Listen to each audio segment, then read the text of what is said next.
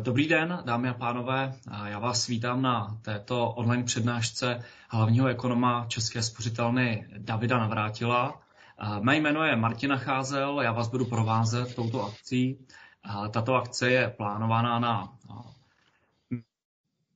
minimálně jednu hodinu, a tak, by, tak dlouho by měla trvat přednáška a pak bude prostor pro vaše dotazy. Prosím vás, můžete psát v průběhu času do chatu, já si ty otázky tady budu u sebe schraňovat a po přednášce se na to podíváme. Přednáška se jmenuje Česká ekonomika na vlně epidemie a megatrendů s tím, že bychom si měli odpovědět na tři základní otázky. První otázka je, co je horší, když onemocní lidé nebo peníze. A druhá otázka, skončí pumpování peněz do ekonomiky inflací? A třetí otázka, kdy a jak se dostaneme na německé mzdy. Jinak David Navrátil je hlavním ekonomem České spořitelny přes 13 let a celkově, nebo celkovou dobu ve spořitelně má již přes 16 let. Za mě to bude všechno. Já tady Davida vidím a slyším, takže mu tímhle předávám slovo a je to vaše. Eh, eh, dobrý den, eh, děkuji za představení a přeji pěkný večer.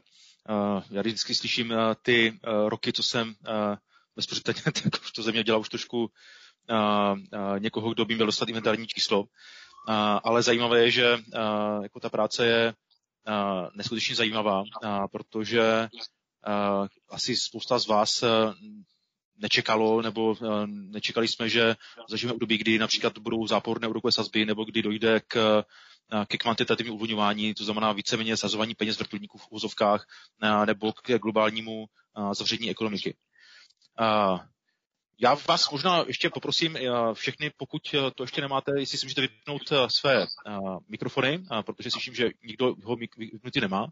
A já začnu promítat svoji prezentaci. A, tak. Doufám, že ji všichni vidíte. A, pokud ne, tak mi to dejte nějak vidět a, minimálně slovem, protože už teďka nevidím to, to okno Teamsu. A, každopádně, no, já, kdybych... Super, děkuji. A, Klidně pište kdykoliv během té mojí prezentace otázky do chatu. Já poprosím možná, kdyby tam byl nějak něco k aktuálnímu, nebo kdybych měl něco velmi rychle reagovat, tak klidně mi to přečtěte rovnou. Mělo by to trvat zhruba, ta moje prezentace zhruba hodinu, ale každopádně, jak, jak říkám, jako ty témata, které my pokryjeme, tak ty bude vlastně COVID, jak vlastně COVID změnil nebo změní chování a fungování ekonomiky.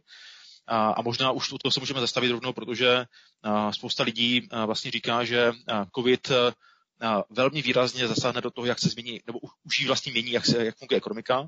Nicméně ono to úplně není pravda. Já si spíš myslím, že COVID některé trendy může urychlit a může, znamená, že pokud skutečně využijeme tu příležitost, kterou nám COVID, COVID dává, a zároveň COVID byl schopen velmi dobře nastínit silné a slabé stránky toho, jak fungují státy, jednotlivci nebo firmy.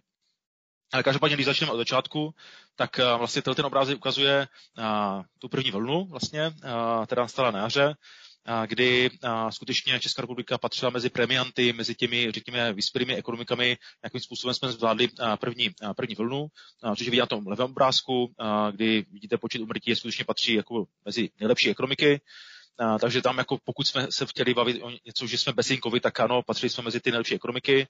A zároveň a vlastně z toho obrázku je patrná jako jedna zajímavá věc, a to je, že a, neplatí úplně takový ten jednoduchý a, Uh, jednoduché pojítko, že buď si vybereme ekonomiku, nebo si vybereme zdraví, uh, protože tady jasně vidět, že například Itálie, uh, Španělsko nebo Velká Británie, které zažili nejvyšší počet umrtí na COVID, tak zároveň zažili největší pokles ekonomik. Jo? To znamená, pokud by tohle platilo, tak tyhle ty ekonomiky, které vlastně říkali, necháme fungovat ekonomiku dál, tak by měli zažít nejmenší pokles ekonomik a zažili naopak největší pokles ekonomik. Takže jeden z mýtů, se kterým se setkával relativně často, a ještě často můžete i slyšet, že si pojďme si vybrat zdraví nebo ekonomiku, pojďme si to nějak zvážit, například tím, že spočítáme, kolik je náklad jednoho prožitého lidského života versus ekonomické ztráty spojené s covidem a pojďme jakoby optimalizovat. A ono to vlastně se jasně ukazuje, že to takhle úplně nefunguje. Každopádně během toho prvního století česká ekonomika poklesla o 11%, což je největší pokles české ekonomiky v novodobé historii. A, a vlastně a, to, co vlastně ekonomové často dělají, je, že se podívají na minulé krize, řekněme podobné krize, podobného rozsahu, a říkají si, no tak budeme se možná vyvíjet takový podobně jako v těch minulých krizích. A kdybyste to udělali, tak byste zjistili jednu neveselou věc a to je, že ano, pokud e, se podíváme na poslední velkou krizi, která tady byla v posledních jako letech, tak je to velká finanční krize nebo velká, nebo velká recese, chcete-li. A vlastně tedy trvalo ještě dalších pět až šest let, než se česká ekonomika dostala na předkrizové úrovně. A mezi tím stihla ještě jednu recesi v roce 2012-2013. Což vlastně ukazuje, nebo spousta lidí si myslelo, pozor, celý průběh vlastně covidové krize bude velmi dlouhý, bude pomalý, proto je potřeba už vlastně teďka uvažovat nějakými strukturálními věcmi, připravit se na to, že měnová politika bude uvolněna roky, vlastně podobně jako to bylo po, po, po finanční krizi.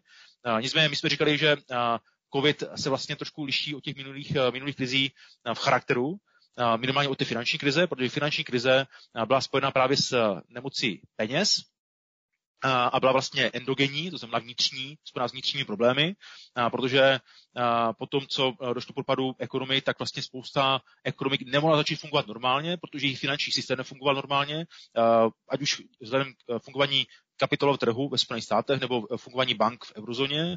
Banky v eurozóně nebyly schopny poskytovat úvěry, a což samozřejmě úvěry, peníze, které jsou mazivem ekonomik, tak samozřejmě způsobovat dlouhodobé eh, chronické problémy.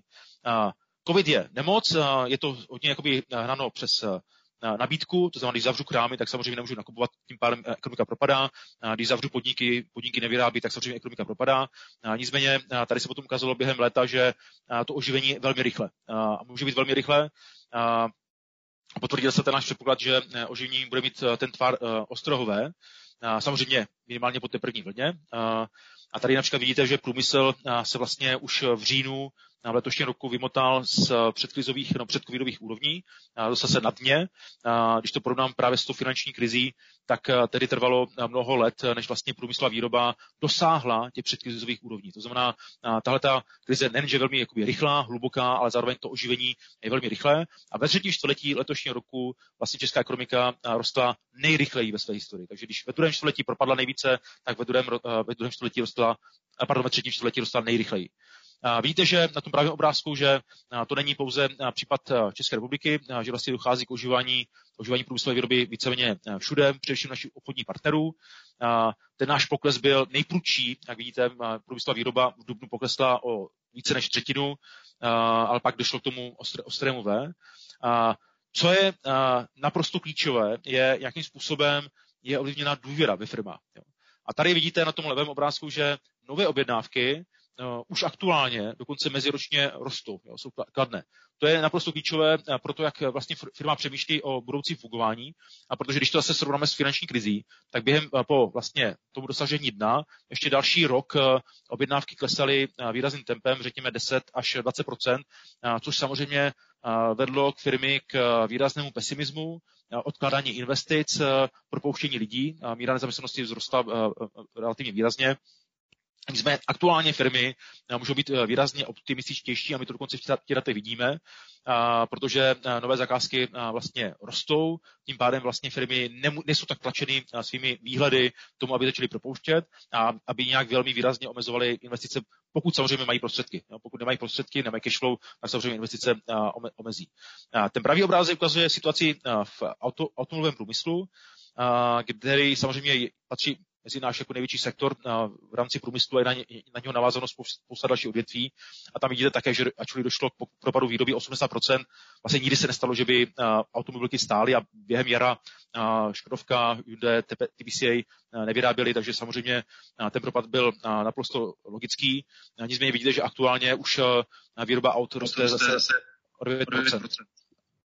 Tak. A to se týká maloobchodních tržeb, tak eh, ty se taky dostali velmi rychle před, na před, úrovně. My jsme viděli, že eh, důvěra domácností eh, poklesla během prvního století na, řekněme, velmi nízké úrovně, což, je, to už pro spoustu lidí je indikátor toho, že domácnosti jsou trošku v depresi a nechtějí utrácet. Nicméně, zase, když jsme vlastně se dívali na data, tak jsme odhalili, že vlastně domácnosti nejsou v depresi, oni jsou, nebo respektive oni jsou v depresi z toho, že můžou nakupovat, protože když se podíváte, jak jsme vstupovali do tohoto roku, tak a to byl vlastně optimální mix pro obchodníky. Jako obchodníci čekali v letošním roce rekordní tržby, protože jsme měli nízkou míru nezaměstnanosti, měli jsme vysoký růst mest, měli jsme vysokou důvěru domácností a navíc, když v loňském roce se vlastně všichni obávali, obávali recese, tak ke konci roku spousta takových těch rizik typu Brexit, recese v Německu a tak dále mizely a vlastně ekonomiky postupně akcelerovali svůj růst. Pak přišel COVID, ale ten to změnil, ale nicméně ten začátek roku byl pro obchodníky, co se týká jejich výhledu, velmi pozitivní.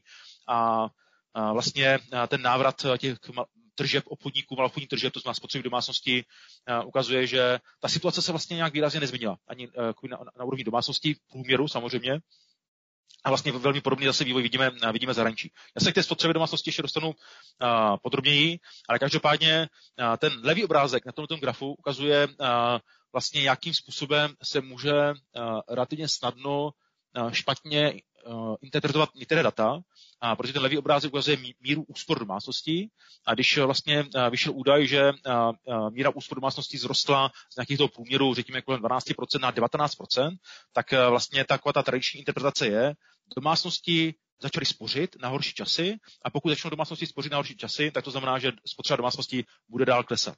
Nicméně tohle to byl vlastně vynucené, vynucené úspory, protože domácnosti jako nechtěli spořit, oni chtěli nakupovat, ale neměli, neměli kde. A tudíž vlastně ty úspory se nahromadily díky nemožnosti utrácet peníze, plus samozřejmě k tomu přidejme odkládání splátek a následně dokonce zákonem schválené moratorium na splácení úvěru.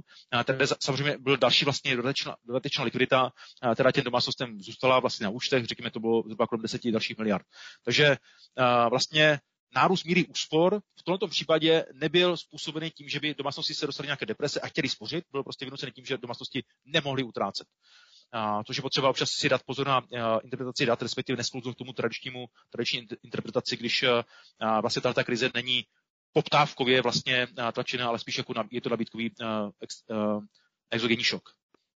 Tak, další jako důležitý, důležitá věc, která se v Česku stala, je, že Češi nepropadli depresi v tom smyslu, že by nechtěli utrácet. Já jsem to tady už několikrát zmínil. Nicméně, ona je potřeba si skutečně uvědomit, že my Češi jsme trošku maniodepresivní národ, bohužel to máme tak trošku v krvi. On je to vidět častokrát na, na datech, kdy například v roce 2012 tady je uveden průzkum Galupova institutu, kdy vlastně institut dělal průzkum na celém světě, jaké státy jsou nejvíce a nejméně pesimistické. No a zjistil, že Češi jsou druhý nejvíce pesimistický národ na světě. V té době 2012, vzpomenete si dlouhá krize v eurozóně, první byli řekové, Češi byli druzí, samozřejmě tu míru naší deprese, protože v té době jsme skutečně byli v depresi, tak eh, nemohlo zvýšit nic jiného, než jsme byli zase jenom druzí. Byli se neměli zase ani na to první místo.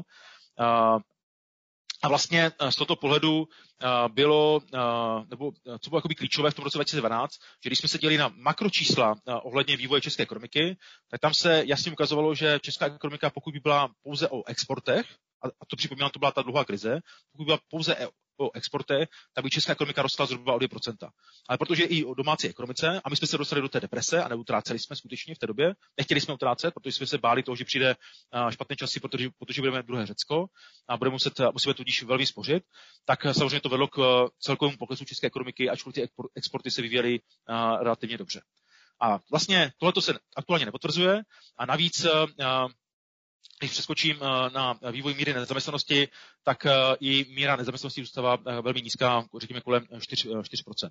Můžete nabídnout, že to je díky antiviru, to znamená to programu Ministerstva práce a sociálních věcí, který umožňuje kompenzovat část nákladů na udržení zaměstnanosti. Spousta zase ekonomů říká, to je špatně, protože to udržuje uměle, uměle zaměstnanost na vysokých úrovních. Kdyby antivirus nebyl, tak by míra nezaměstnanosti zrostla, protože ztrátové podniky by neměly možnosti uměle udržovat tu práci na, na takových vysokých úrovních.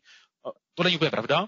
A není to pravda z toho pohledu, že jednak se ukázalo, že během léta, když se ta ekonomika začala rychle oživovat, tak počet lidí zapojených v antiviru začal velmi výrazně klesat. A poklesl z nějakých, jestli si dobře pamatuju ty čísla, z 600 tisíc na jaře směrem ke 100 tisícům na konci, na konci léta. To je jedna věc. A druhá věc je firmy u nás, na rozdíl například od Německa nebo Francie, byly vlastně nuceny kompenzovat, spolupodílet se vlastně na těch pracovních nákladech. Takže firmy, pokud jako měli pocit, že už jenom už je čeká jenom jako špatný vývoj, už jako se z toho neschopí, tak by raději ty lidi propustili, protože proč by měli pálit další hotovost na tom, že by platili část pracovní nákladů těm lidem, když jako věděli, že vlastně se té situace špatné už nedostanou.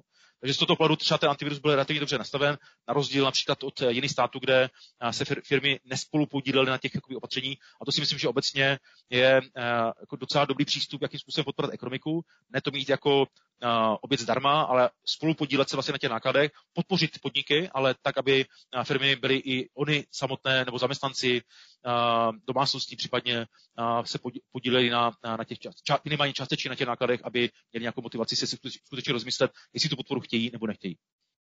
Tak, a druhý rozdíl a, oproti a, třeba té finanční, finanční krizi, velké recesi, a, byla reakce a, vlastně centrální bank a vlád. A tady na tom obrázku vidíte, jakým způsobem se začaly zvyšovat bilance Evropské centrální banky a, Spony, a, a, a Fedu, americké centrální banky. A vidíte, že ta reakce byla rychlá a především výrazně vyšší než během, než během finanční krize.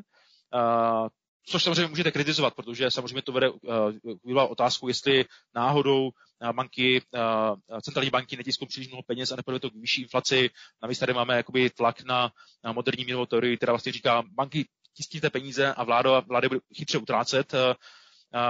To je samozřejmě obrovská diskuze. Já si obecně myslím, že uh, centrální banky jsou vlastně víceméně odsouzeny dál vlastně zvyšovat své bilance a vlastně kompenzovat výnosy státních dluhopisů, protože se dostáváme do situace, čemu se můžeme říkat fiskální dominance, kdy dluhy státu jsou tak vysoké, že vlastně centrální banka nemůže dovolit úplně ponechat tržní výnosy nebo výnosy ze státních dluhopisů tržnímu vývoji, protože výnosy by vzrostly samozřejmě díky tomu riziku vyšší, vyššího dluhu.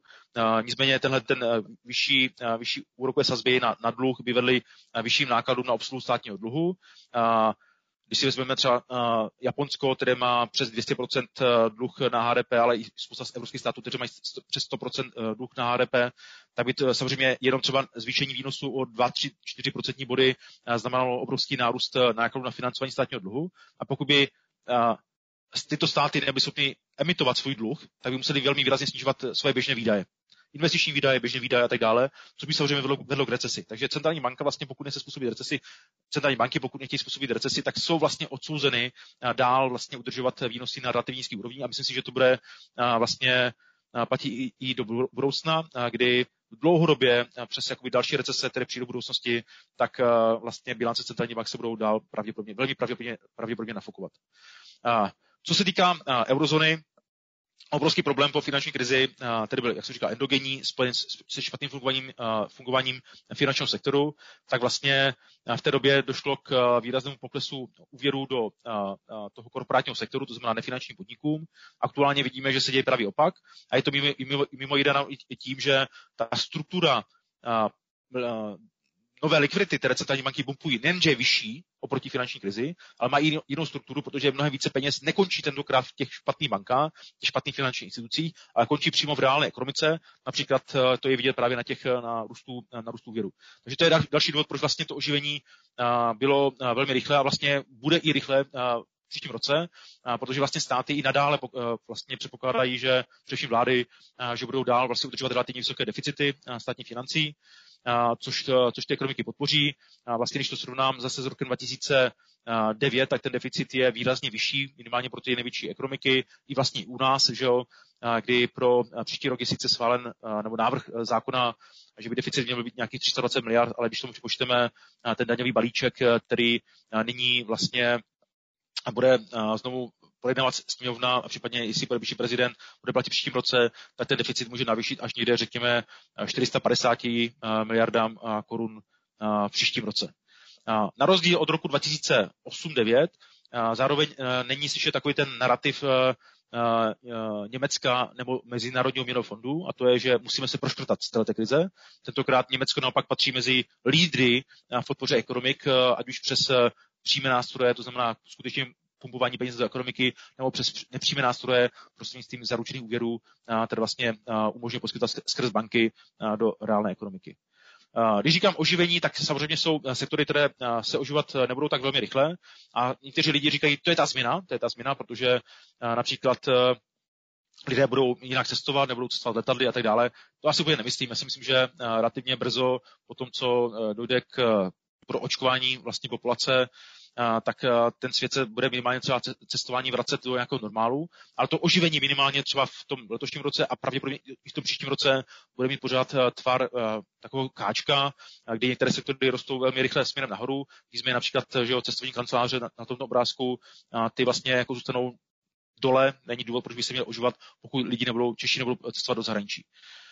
Zároveň tady vlastně vidět třeba to srovnání s tím utováním, kolik Češi zaplatili za ubytování v Česku, za hotely, penziony a kempy, kde vidíte, že během léta to byl nárůst o nějakých 55%, to znamená, jako Češi začali okupovat Českou republiku a vlastně vede to i docela zajímavým regionálním rozdílům, vlastně jakým způsobem dochází k tomu uživení. I tady vidíme Káčko, například Praha, ta vlastně zůstala velmi nízko pod nějakým normálním vývojem nebo pod nějakou normální, normální situaci.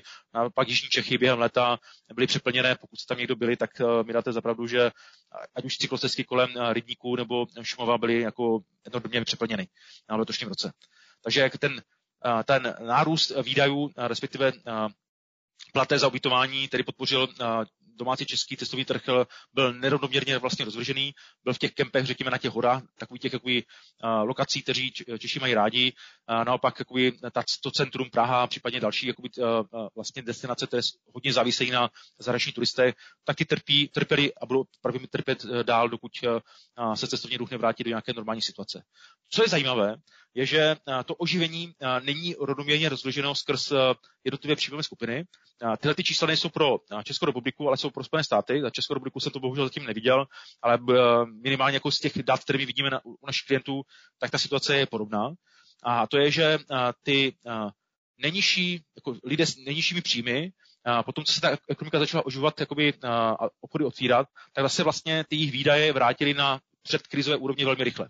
Je to samozřejmě dáno tím charakterem jejich spotřeby, protože oni spotřebovávají spoustu uh, nezbytných věcí, prostě jako ty věci potřebují, uh, nemají možnost nějak výrazně spořit, nemají čas na takové ty zbytné jako produkty, jako jsou luxusní dovolené nebo luxusní restaurace.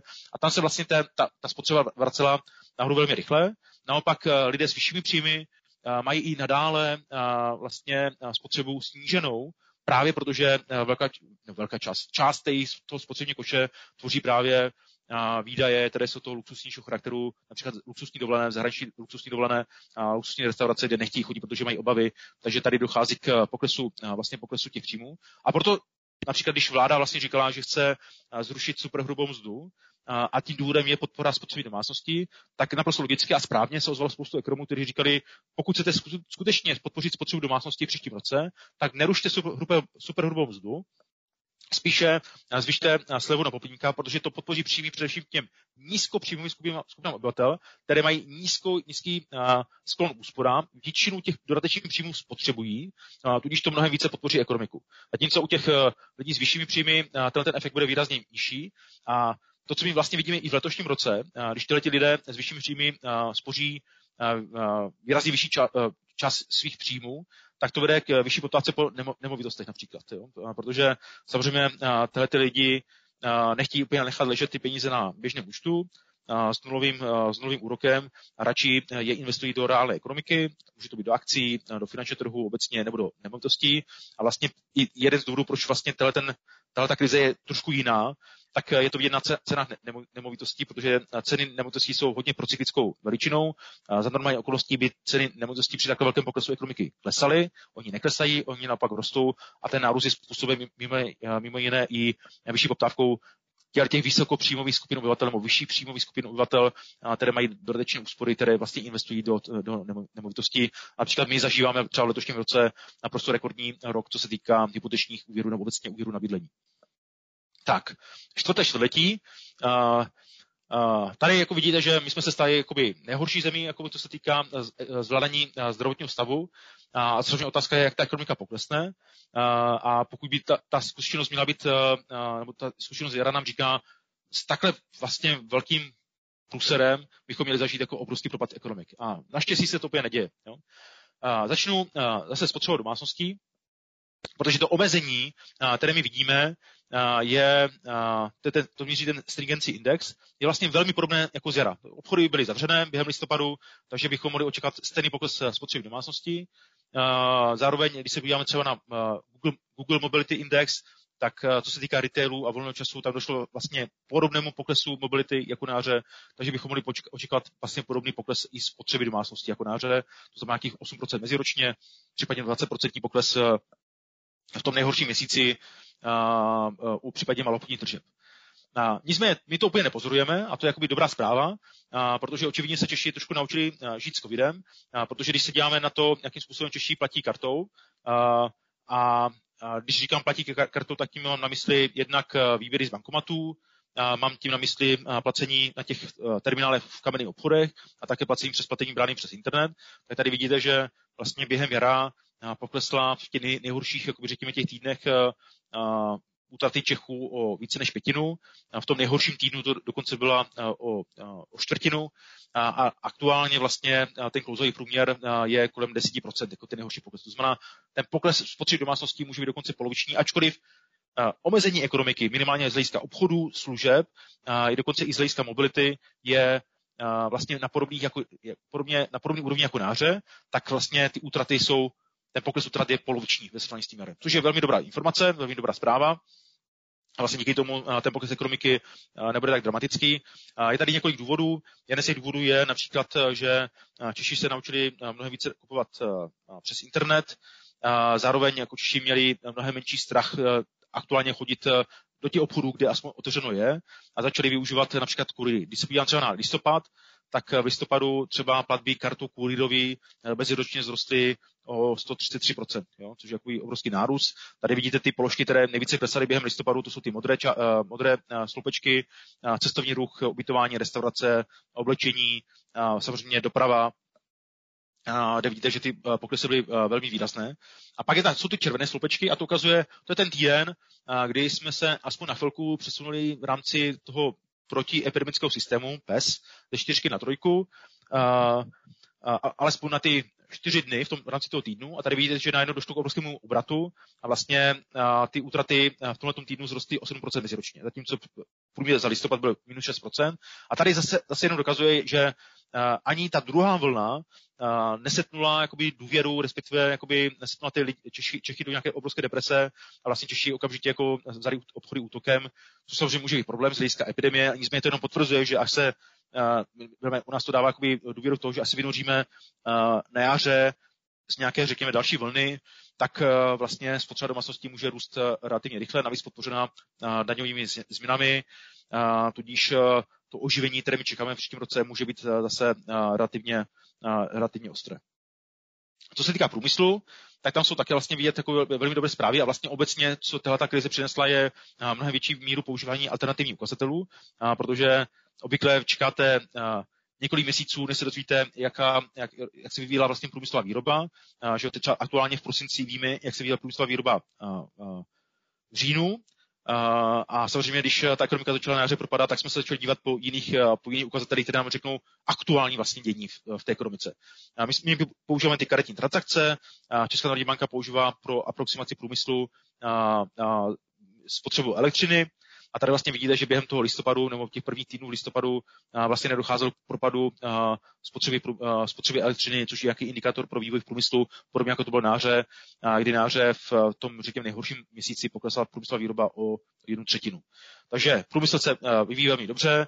Navíc je to podpořeno tím, že průmyslové podniky říkají, že jsou optimistické ohledně budoucí vývoje. Oni dokonce čekají v dalších měsících další růst, další akceleraci výroby.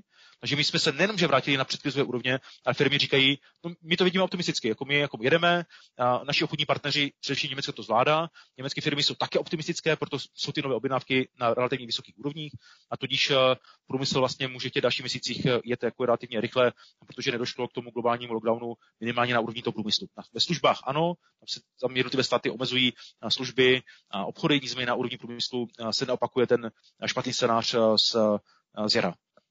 A co se týká toho dalšího vývoje, tak bohužel i v prvním čtvrtletí pravděpodobně ekonomika bude pod vlivem nějakých epidemických opatření, budou některé obchody uzavřené, doufám, že ne školy, ale prostě jako spousta služeb zůstane uzavřena a souvisí to samozřejmě s, se sezónou respiračních nemocí, která obvykle končí, řekněme, někdy v dubnu, nejpozději v květnu, ale někdy v březnu, záleží hodně na počasí a na teplotách. Tady nám může paradoxně pomoci globální oteplování.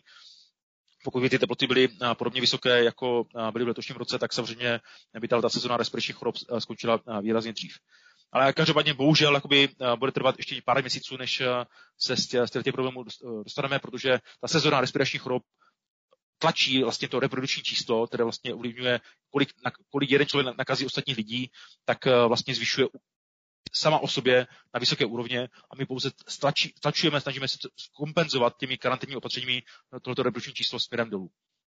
Tak, uh, co nám může pomoci velmi výrazně, tak to je mnohokrát omílaná chytrá karanténa, která jako, bohužel jako nefungovala. Uh, tady uh, si naprosto pamatuju, když na jaře spousta skupin a vlastně radila vládě, co dělat, což mimochodem je strašně zajímavý jakoby, charakter této krize, protože došlo k enormnímu, uh, enormní aktiviz- aktivizaci veřejnosti a odborné veřejnosti a snaží pomoci vládě epidemii zvládat tak když jsme se na jaře jakoby vládou všichni jako loučili, měli naprosto jasně napsané, jak, jak, jak má vypadat testovací strategie a tak dále, jak má vypadat vlastně erouška, jak má vypadat trasování, tak bohužel k tomu nedošlo. Jo? Takže to je samozřejmě problém a to je ten důvod, proč jsme se dostali do té situace s tou druhou vlnou. To, to takové a nejhorší vlastně na světě, bohužel. Uh, takže uh, uh, to je jakoby problém s chytrou karanténou. Bohužel nefunguje strategická komunikace, to bych řekl, že je zásadní problém. Ono je to například vidět na těmi zmatky s, s kelímky kávou a s čepovaným pivem a jestli si můžu pivo odnes domů. Je to neuvěřitelné a podle mě jako naprosté fiasko v rámci komunikace, komunikace, protože to samozřejmě velmi výrazně snižuje důvěryhodnost vlády a vlastně těch všech opatření, takže nám častokrát nezbývá nic jiného, než tu ekonomiku zavřít ve finále. A, a ten obrázek vlastně jako ukazuje, jakým způsobem jednotlivé opatření jsou schopni zredukovat reprodukční číslo. Takže pokud nám teďka roste reprodukční číslo opět na jedničku, tak logicky vlastně budeme muset, a tomu vlastně dochází uzavírání některých jakoby, nebo omezování a uzavírání některých podniků. Vláda se rozhodla, že vlastně nechá obchody otevřené otevřené vlastně během Vánoc, což samozřejmě bude tlačit reprodukční číslo zase dál nahoru, protože tady vidíte, že například zavření obchodů, takových těch nejvíce rizikových, stlačuje reprodukční číslo o 30%. A pokud tomu zavřete ještě všechny ostatní, ty takzvané non, uh, non-essential jakoby businesses, to znamená nechat otevřené pouze potraviny, drogerie, lékárny například, tak eh, to vlastně mělo, eh, nebo snížilo reprodukční číslo o dalších 40%. Když je otevřete, eh, tak vlastně o tolik to reprodukční číslo potom má tendenci opět růst. Samozřejmě to můžete limitovat tím počtem lidí na metr čtvereční, ale už to není, už to není tak jako dokonalé a musíte počítat s tím, že reprodukční číslo dál poroste. Tak, další vlny, jako to je, to už vlastně zažíváme. Co je určitě pozitivní a velmi výrazně ovlivní ten příští rok je vakcinace příští rok. U nás už asi příští rok, ale v mnoha zemích už eh, letošní rok, a, protože a, že jo, začíná se očkovat, očkuje, se už ve Velké Británii, začíná se očkovat, začal se očkovat ve Spojených státech, akorát taky už schválila Pfizer pro používání. Čeká se na Evropskou lékovou agenturu, která by to měla schválit v nejbližších dnech a vlastně teď je otázka, jestli už jako jsme my připraveni začít očkovat, protože to očkování má takový, řekněme, tři takové klíčové body. První věc je prioritizace, protože díky tomu, že si vakcín nebude dostatek najednou pro celou populaci, kterou by bylo potřeba proočkovat, tak musíme nějak, nějakým způsobem prioritizovat. A tady to je zase docela dobré modelové cvičení, sestojící model ekonomiky vlastně těch chování těch lidí a vlastně zjišťovat, jakým způsobem vlastně sprioritizovat, komu dám tu vakcínu, pokud ta vakcína se nějak chová. Jo? Tady ten vlastně model ukazuje, že pokud vakcína bude zabraňovat šíření nemoci, tak je lepší očkovat lidi s nejvyšším počtem kontaktů a několik ty lidí, kteří jsou třeba nejstarší nebo mají, jsou nejvíce rizikovou skupinou. Jo? Naopak, pokud vakcína pouze mírní příznaky nemoci, to znamená, když už ji dostanu, tak ale neumřu, tak je mnohem lepší očkovat lidé, lidi, s, kteří jsou z těch rizikových skupin, ať už jsou to starší občané nebo lidé, kteří mají různé nemoci, které, které COVID reaguje nejsilněji. Takže to je jakoby jedna část prioritizace. Pak je logistika. to znamená, jakým způsobem budeme očkovat. Tady mě zaujal vlastně národní koordinátor pro očkování, který vlastně řekl, že budou očkovat praktici a na otázku hospodářských novin, jak to zvládnou, tak řekl, jak to prostě zvládnou. No tak mě to nedalo a začal jsem si ty, ty vlastně jakoby, věci počítat. My když jakoby, vezmeme, že potřebujeme proočkovat zhruba 5,5 milionů lidí, což vyplývá z toho, že nebudeme očkovat vlastně ty nejmladší, už máme nějakou imunitu spojenou s tím, že část populace COVID prodělala, tak to znamená zhruba 5,5 milionů lidí, kteří by bylo potřeba naočkovat, pokud chceme mít skutečně nějakou, nějakou hromadnou imunitu v rámci české společnosti a zamezit tomu, abychom minimálně na podzim už neměli další lockdown. A to znamená stihnout všechny naočkovat do, do září. A to znamená 11 vakcín, protože potřebujete dvě dávky, 11 milionů vakcín, nebo píchnutí vlastně do, do, do paže. A, Německo vlastně předpokládá, že v těch jejich vakcinačních centrech průměrná doba očkování bude trvat 10 minut a to Němci mají úplně, jako řekněme, zvládnuté, optimalizované, to znamená, je to ten nejkratší možný čas. Takže když to si všechno propočítáte, že máme 4,5 tisíce praktiků, a rozložili byste všechny ty očkované do, lineárně do jednotlivých měsíců, to znamená v lednu, únoru, březnu a tak dále, byste očkovali stejný počet paci, jakoby lidí, a, tak by to znamenalo, že každý praktik bude trávit tím očkováním dvě hodiny denně. Jo? Ale samozřejmě oni se lineárně nerozloží, a protože lidi a, kteří se budou objednaní, tak někteří lidi nepřijdou, budou různé píky před dovolenými, jarními prázdninami a tak dále. A, takže je pravděpodobné, že to bude nelinárně rozložené a v tom případě počítá s tím, že ti praktici budou třeba očkovat až 4 hodiny denně. Jo? A, což samozřejmě jako, a, jako když řeknu, jak to praktici vyřeší tečka, tak to pro mě vůbec tečka není a vlastně je tady naprosto pochopitelné, proč Německo staví obrovské vakcinační centra. A, už je, jednak z hlediska toho zvládnutí pročkovat populaci a jinak samozřejmě i z hlediska usouvání těch vakcín při těch velmi nízkých teplotách minus 70 stupňů, protože pokud by si praktik chtěl koupit ledničku, která tohle zvládne, minus, minus 70 stupňů, tak by si musel koupit za 100 tisíc, což samozřejmě mu nikdo neproplatí. A pak je samozřejmě další věc a to je komunikace a jak vlastně jako přesvědčit lidi, kteří se očkovat nechtějí, tak jako změnit to její eh, jakoby, rozhodnutí, pokud se samozřejmě nechtějí očkovat ne ze zdravotních důvodů, ale protože mají jako, obavy, že ta vakcína byla vyvinuta příliš rychle, a, nebo mají pocit, že a, ta vakcína může způsobit a, eh, nějaké a, eh, výrazné alergické reakce nebo a, autismus a tak dále, nebo protože mají pocit, že farma, farma, farmaceutický průmysl se snaží samozřejmě všichni oblafnout, s Billem Gatesem je na, a, očipovat a tak dále. A, jak vlastně jakoby zmínit to chování a zmínit přístup k vakcínám, tak nositelé Nobelovy ceny za ekonomii vlastně mají spoustu experimentů, kde testovali, jakým způsobem zvýšit vlastně proočkovanost. Vlastně zjistili, že pokud jim vlastně snížíte ty překážky, to znamená v tomto případě přijde za nima, nebo v našem případě to může znamenat, že je vlastně odvezete těm vakcinačním centrům, nebo ty vakcinační, vakcinační centra budou tedy mobilní, tak to vlastně zvyšuje proočkovanost o třikrát, co vlastně zvýší proočkovanost. A pokud tomu přidáte ještě nějaký bonus, v tomto případě to byl, to byl nějaký pitlík s přočkou a samozřejmě v našem případě to bude spíš jako nějaká finanční odběna nebo nějaká jiná pozitivní motivace, tak vlastně to, ta proočkovanost se může zvýšit 6,5 krát. A tady si myslím, že je obrovský potenciál pro behaviorální ekonomii a pro experiment, experimentální ekonomii velmi rychle začít testovat různé motivatory, jakým způsobem vlastně zvýšit proočkovanost, aby skutečně na podzim nedošlo k dalšímu lockdownu, protože pokud se vynoříme ve druhém čtvrtletí z, z, řekněme, z toho aktuálního lockdownu, ekonomika začne růst velmi rychle, tak vlastně by bylo by škoda, kdybychom na podzim opět se zase tu ekonomiku zavřeli a vlastně zase poslali do, do západních hodnot. Tak, když nechám ekonomiku, ekonomiku na chvilku a podíváme se třeba na centrální banku, a to může být taky zajímavé téma, tak Česká národní banka je vlastně takový uh, trošku uh, schizofrenní situaci, protože oni samozřejmě mají pocit, že by ekonomice měli nějakým způsobem pomáhat. Zároveň ví, že ten šok je tak jakoby, rychlý, že jakékoliv jakoby, nástroje centrální banky, hlavně úrokové sazby, vlastně moc ne, nepomůžou tu, krizi zvrátit, protože když vlastně snížím úrokové sazby na nulu, s více než 2%, kde byly na začátku letošního roku, tak samozřejmě to neznamená, že vlastně okamžitě ta ekonomika, ten ekonomický růst se zvýší, protože ty modely České národní banky předpokládají, že ten ekonomický růst přijde až nějakým spožením zhruba až jednoho roku. To znamená, jako velmi obtížně se reaguje sazbami na aktuální ekonomický šok.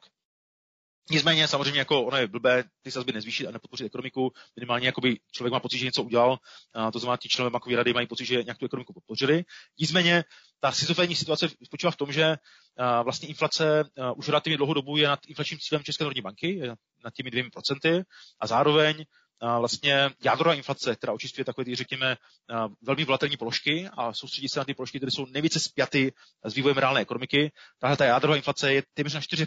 To znamená, tady jsou obrovské jako, poptávkové tlaky a vlastně tahle ta krize je nezmenšila. Jo? Jako Česká národní banka je trošku překvapena, že po krizi nebo po tom, po tom poklesu ekonomiky vlastně inflace nezačala velmi rychle klesat, ta jádrová, ta, ta jádrová inflace a vlastně začala jakoby argumentovat, že to je dáno tím, že jednotlivé podniky, obchody nebo služby vlastně využívají zvyšování cen k tomu, aby si zalepili část jakoby, těch ztrát z jara.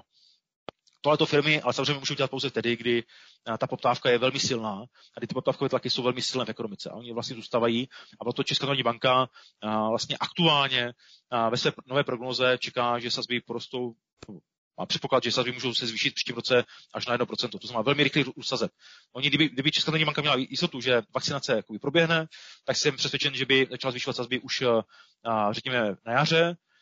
Nicméně také bude asi čekat nějakou dobu, aby měla skutečně jistotu, že ten podzimní lockdown, že k němu nedojde.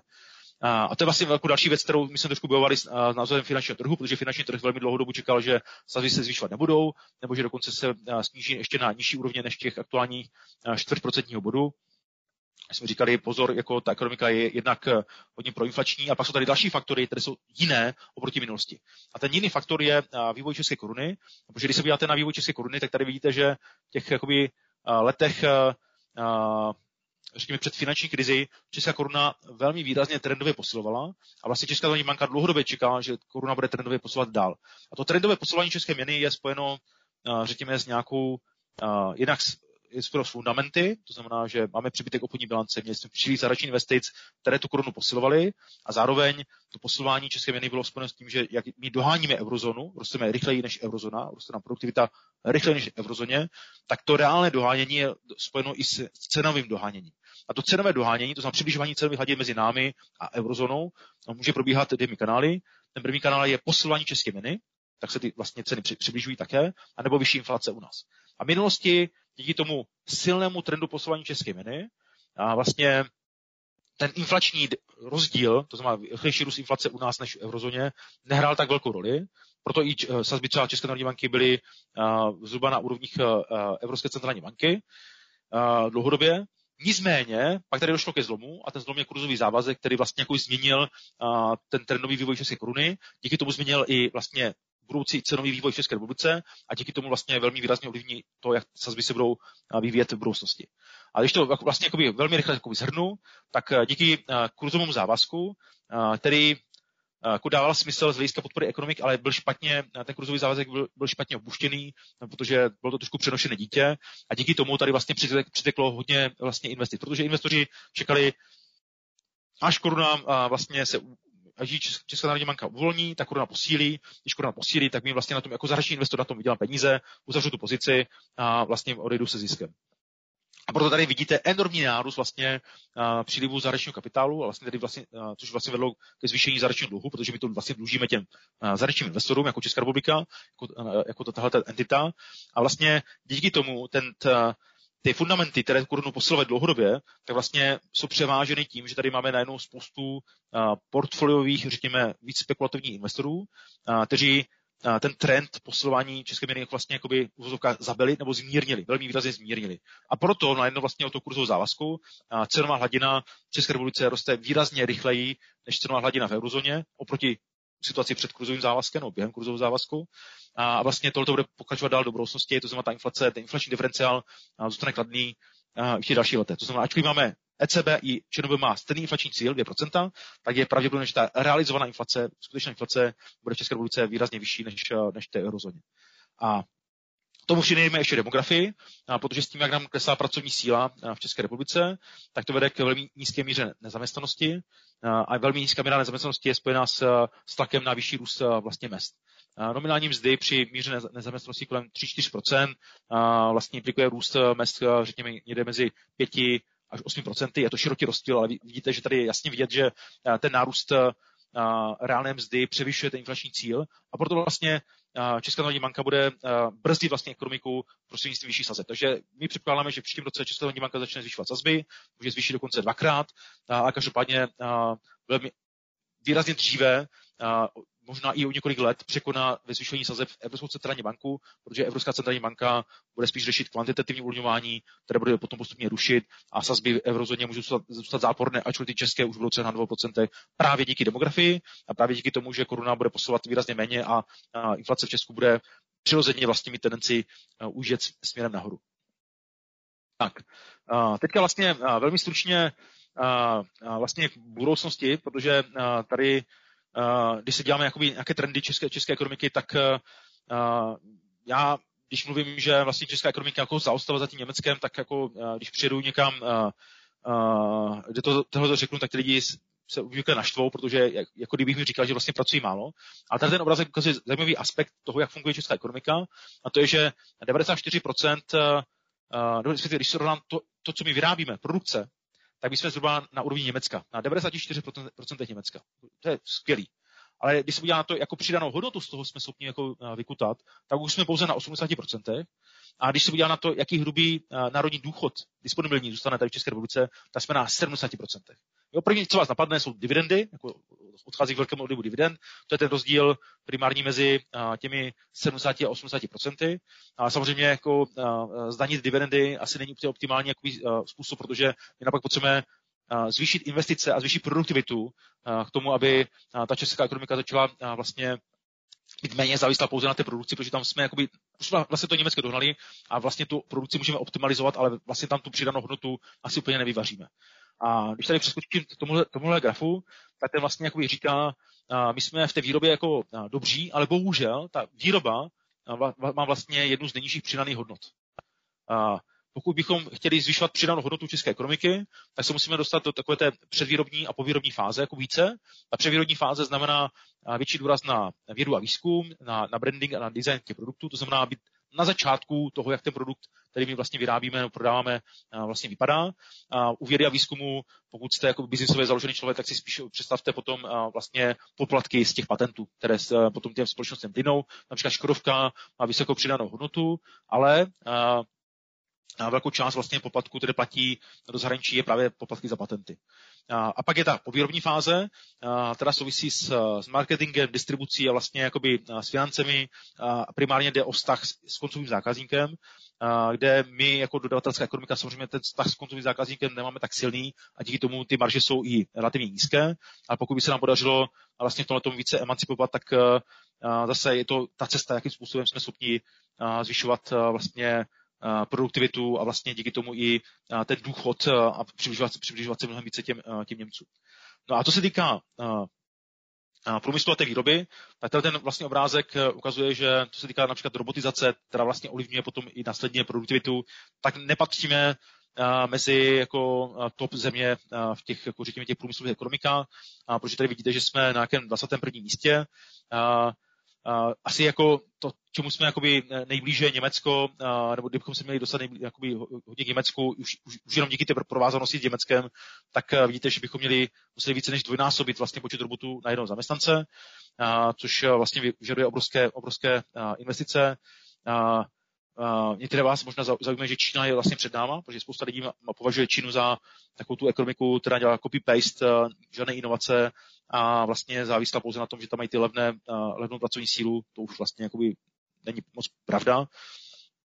Mají obrovské inovace, Čína patří mezi ekonomiky s nejvyšším počtem patentů na, při, při přepočítání na, na obyvatele nebo na HDP a vlastně Česko přeběhlo Slovensko, no, což jako, když já vlastně jako říkám, co je potřeba změnit, tak spousta lidí, lidí slyší na to, že Slováci jsou v něčem lepší, aby to namotivovalo, tak eh, eh, Česko je přeběhnuto Slovenskem i v počtu robotů na jednoho zaměstnance. Takže pokud potřebujeme, chceme tu výrobu optimalizovat, tak potřebujeme mnohem větší důraz na robotizaci a nějakou digitalizaci a automatizaci a zároveň potřebujeme vlastně se vlastně začít investovat do, do těch dalších segmentů, jako je věda výzkum a vlastně vztah s koncovým zákazníkem, to znamená budování si vlastních brandů, vlastních značek a vlastních podniků s domácím českým kapitálem. No a s tím souvisí vlastně investice, protože když vlastně vláda říká, že si chtějí proinvestovat z té krize, tak vláda častokrát myslí, že to především znamená podpora, eh, řekněme, stavebnictví a stavebních projektů, jako jsou například stavby dálnic, silnic nebo protihlukových bariér nebo svodidel, které jsou jakoby, se dají budovat nebo rekonstruovat nejrychleji. Uh, nicméně my říkáme vládo, ale tady jsou jako dva problémy. Uh, první problém je, že pokud bychom ty projekty měli, tak velmi rychle narazíme na limity stavebnictví, které navíc v letošním roce trošku trpí tím, že má méně těch cizinců, kteří vlastně to stavebnictví jako obsluhují. Takže to je jako jeden problém. A díky tomu to, to omezené kapacitě stavebnictví vlastně by došla, docházelo velmi rychlému růstu cen stavních prací, což by samozřejmě prodlažovalo ty, tyhle ty investice. A zároveň by to vedlo k nárůstu cen nemovitostí pro bydlení, protože tam jsou samozřejmě, je to jako nějaký, řekněme, substitut pro to, pro to stavebnictví, co můžou dělat. A tím pádem by vlastně dál snižovali dostupnost bydlení. Taková jedna věc. A druhá věc, kterou mi říkáme, no a navíc ty projekty ani nemáš jako vládo, uh, protože uh, ta příprava projektů v České republice trvá bohužel dlouhou dobu. My ty projekty nemáme připravené na vlastně zásoby. Uh, trošku uh, vlastně se ukazuje, že uh, bychom potřebovali trošku ten německý přístup, protože když se bavíme s uh, německými kolegy, kteří taky vra, uh, radí vládě, co dělat, tak uh, když my se, my se ptali, jak vlastně řeší projekty, jestli ty projekty mají, které německá vláda chce pro, pro, pro investovat a profinancovat, tak Němci vlastně tu otázku nechápou, protože říkají, no jak jako projekty, jako jestli máme nebo nemáme, máme přece nějakou, nějakou vizi, máme strategii, a tudíž ty projekty jsou připravené, jsou připravené roky dopředu a jsou vlastně připravené na to, aby až ty peníze budou, tak jako ty peníze, jakoby, tak ty projekty realizujeme. Teď jediné, co se stalo, je, že v tom roce 2020 některé ty projekty přeskupili té budoucnosti blíž do současnosti. To je jediná změna z jejich pohledu. Jo, ale ty projekty jsou. Jo. U nás projekty bohužel nejsou a takové ty velké infrastrukturní projekty trvají u nás takové roky, než se připraví a ty projekty skutečně jako nejsou, nejsou připravené. V letošním roce se byl, vlastně byla vlastně česká vláda schopna připravit pouze jeden velký infrastrukturní projekt a když říkám velký, tak ono to vlastně jako ve finále není zase tak velká, velká darda, co se týká schopnosti podporovat ekonomiku. No a my říkáme, je potřeba se zaměřit na další jakoby, části investic a ta investice soukromého sektoru, především investice do uh, vlastně uh, uh, robotizace, jsou, to, je, to je vlastně ta ICT technika, stroje a auta, uh, to znamená technologií, robotů a tak dále. Uh, což vidíte, že třeba po té finanční krizi byl jedna z věcí, která taky dlouhodobě trpěla, uh, protože firmy díky blbé náladě, díky tomu, že se dlouhodobou dobu nebyly schopni dostat na předkrizové úrovně, tak neinvestovali. Aktuálně mají firmy zakázky, Eh, potenciálně jako vidí pod, uh, možnost investovat, uh, takže pojďme vlastně ještě dál namotivovat, tohle ten nástroj by mohl být velmi efektivní, uh, například zrychlení odpisů, uh, přeměna uh, zaručených úvěrů z, z provozní i na investiční, využít národní plán obnovy a odolnosti tomu, aby podporoval investice i soukromého sektoru. A další věc je to duševní vlastnictví, to řekněme věda výzkum, uh, kde tak jako vidíme obrovský potenciál, jakým způsobem zvyšovat investice českých firm a, a vlastně tam je, je obrovská role na spolupráce s, se školami a vlastně to obrovské jako, jako to téma vzdělávání, ke kterému se ještě dostanu. A každopádně, a, když tohle to říkáme a dlouhodobě říkáme, my se potřebujeme jakoby investovat do mnohem vyšší růstu produktivity, a, protože není možné, aby se česká ekonomika zadýchávala, jako v loňském roce, když rostla o 2,5% zhruba, tak se česká ekonomika zadýchávala, Česká národní banka musela šlapat na brzdu, jako tahle ekonomika má na to, aby rostla o 5%, ale musíme pro to něco udělat tak další jakoby, argument je, jako žádné roboty, protože přijdeme o, o, o lidi, jo, jako lidi nebudou mít kde pracovat. To také není pravda, protože třeba ty aktuální data z trhu práce říkají, že je pořád více volných pracovních míst, než je počet nezaměstnaných. A zároveň vlastně díky demografickým změnám vlastně pracovní síla klesá. Když se podíváte na, tohle, na, tohle, na tohle ten graf, tak tam vidíte vlastně, jakým způsobem se vyvíjela populace 15 až 65 let jednotlivých letech. Víte, že někdy od roku když to vlastně prodloužilo až do roku 80 do roku 2010 zhruba, tak každý rok pracovní síla zrostla o 30 tisíc, 20 až 30 tisíc v průměru. A to znamená, tam bylo firmy si byly jisté, že jako budou mít vlastně přetlak trošku jako těch pracovníků, ale od roku 2010 to změnilo, změnilo velmi výrazně a pracovní síla klesá. Je to jednak dáno tím, že odcházejí uh, lidi, takové ty poválečné ročníky do důchodu a zároveň po sametové revoluci se rodilo méně uvozovkách nových pracovníků, takže od roku 2010 zhruba uh, do toho loňského roku poklesla pracovní síla o půl milionu. No, půl milionu což uh, velmi výrazně samozřejmě omezuje možnosti uh, firm uh, si najít nové pracovníky, pokud chtějí mít české pracovníky. A když firmy říkají, že lidi nejsou, tak jim říkají, že ani nebudou, protože do roku 2030 poklesne pracovní síla o nějaký další 400 tisíc, více než 400 tisíc. Což je obrovský jakoby, zásah a tady je jasně vidět, že my potřebujeme se vlastně proinvestovat, pro robotizovat a tak dále. Všechny ty izmy jako uh, nebo ty, ty pardon, jako je robotizace, automatizace, automatizace a digitalizace, uh, právě protože nám vlastně ubývá pracovní síla a pokud nechceme, pardon, trošku jako Japonsko, uh, kde taky klesá pracovní síla už mnoho let, tak potřebujeme zvýšit produktivitu uh, přes uh, vlastně lepší, lepší kapitálovou vybavenost české ekonomiky. Navíc samozřejmě díky tomu tlaku na růst mest klesá konkurenceschopnost České republiky, zvlášť pokud jsme schopni zrychlit uh, reálný růst české ekonomiky, protože aktuálně vlastně ten tlak růst mest kolem 5 až 8% znamená, že reálné mzdy by rostly rychleji, než jak je potenciální růst české ekonomiky, což znamená, znamená dlouhodobě, pokud by to tak trvalo, dlouhodobě ztrátu konkurenceschopnosti. Takže to je naše jediná cesta. A samozřejmě firmy jako můžou uh, uh, říkat, že uh, pojďme, uh, pojďme zvýšit míru participace například lidí, protože jako sice ubývají jakoby pracovní síla, ale my můžeme některé lidi zaktivizovat. Uh, tady narážíme na to, že uh, ten, řekněme, jeden, jedna část populace, kterou by šlo aktivizovat, jsou například uh, ženy, především ženy na, na rodič, rodičovské nebo mateřské dovolené. A s tím souvisí zkracené pracovní úvazky, které Češi vlastně nemají moc, nebo české firmy a čeští manažeři nemají moc v oblibě, a protože v Česku pouze 11% žen pracuje na zkracený pracovní úvazek, průměr za Evropskou unii je třetina, Rakousko, Německo 45%. Takže tam vidíte, že je nějaký potenciál, nicméně neznamená to obrovský, obrovský potenciál. A pak jsou samozřejmě firmy, které říkají, ať pracují mladí, ať nechodí na vysoké školy, ať chodí radši na učňáky a ne, nestudují ty nesmyslné ekonomické, sociální a tak dále jako vědy. Tady vidět, že ano, jako máme naštěstí jako velmi nízký podíl míry participace jako v Česku, co se týká mladých, že skutečně chodí spíš na vysoké školy, doháníme trošku ten západ. Možná vás zaujme to Německo, a to v Německu je to způsobeno tím duálním vzděláváním, kde firmy a školy vlastně spolupracují a z hlediska trhu práce se vlastně ti mladí tváří, že jsou na tom trhu práce. A, takže jako tohle cesta není a jsem třeba rád, že třeba svaz průmyslu, kde, ještě v minulosti říkal, ano, pojďme jakoby spíš jako podporovat i učiliště, tak teďka říká pravý opak, pojďme podporovat vysoké školy, kvalitní vzdělávání, protože to je jediná možnost, jakým způsobem i český průmysl dlouhodobě může prosperovat. A pak, co je pravděpodobné, že budeme pracovat i po odchodu do důchodu, takže ta míra participace ve věku 65 let bude dokonce vyšší, než je tady navolován ten trend nárůstu.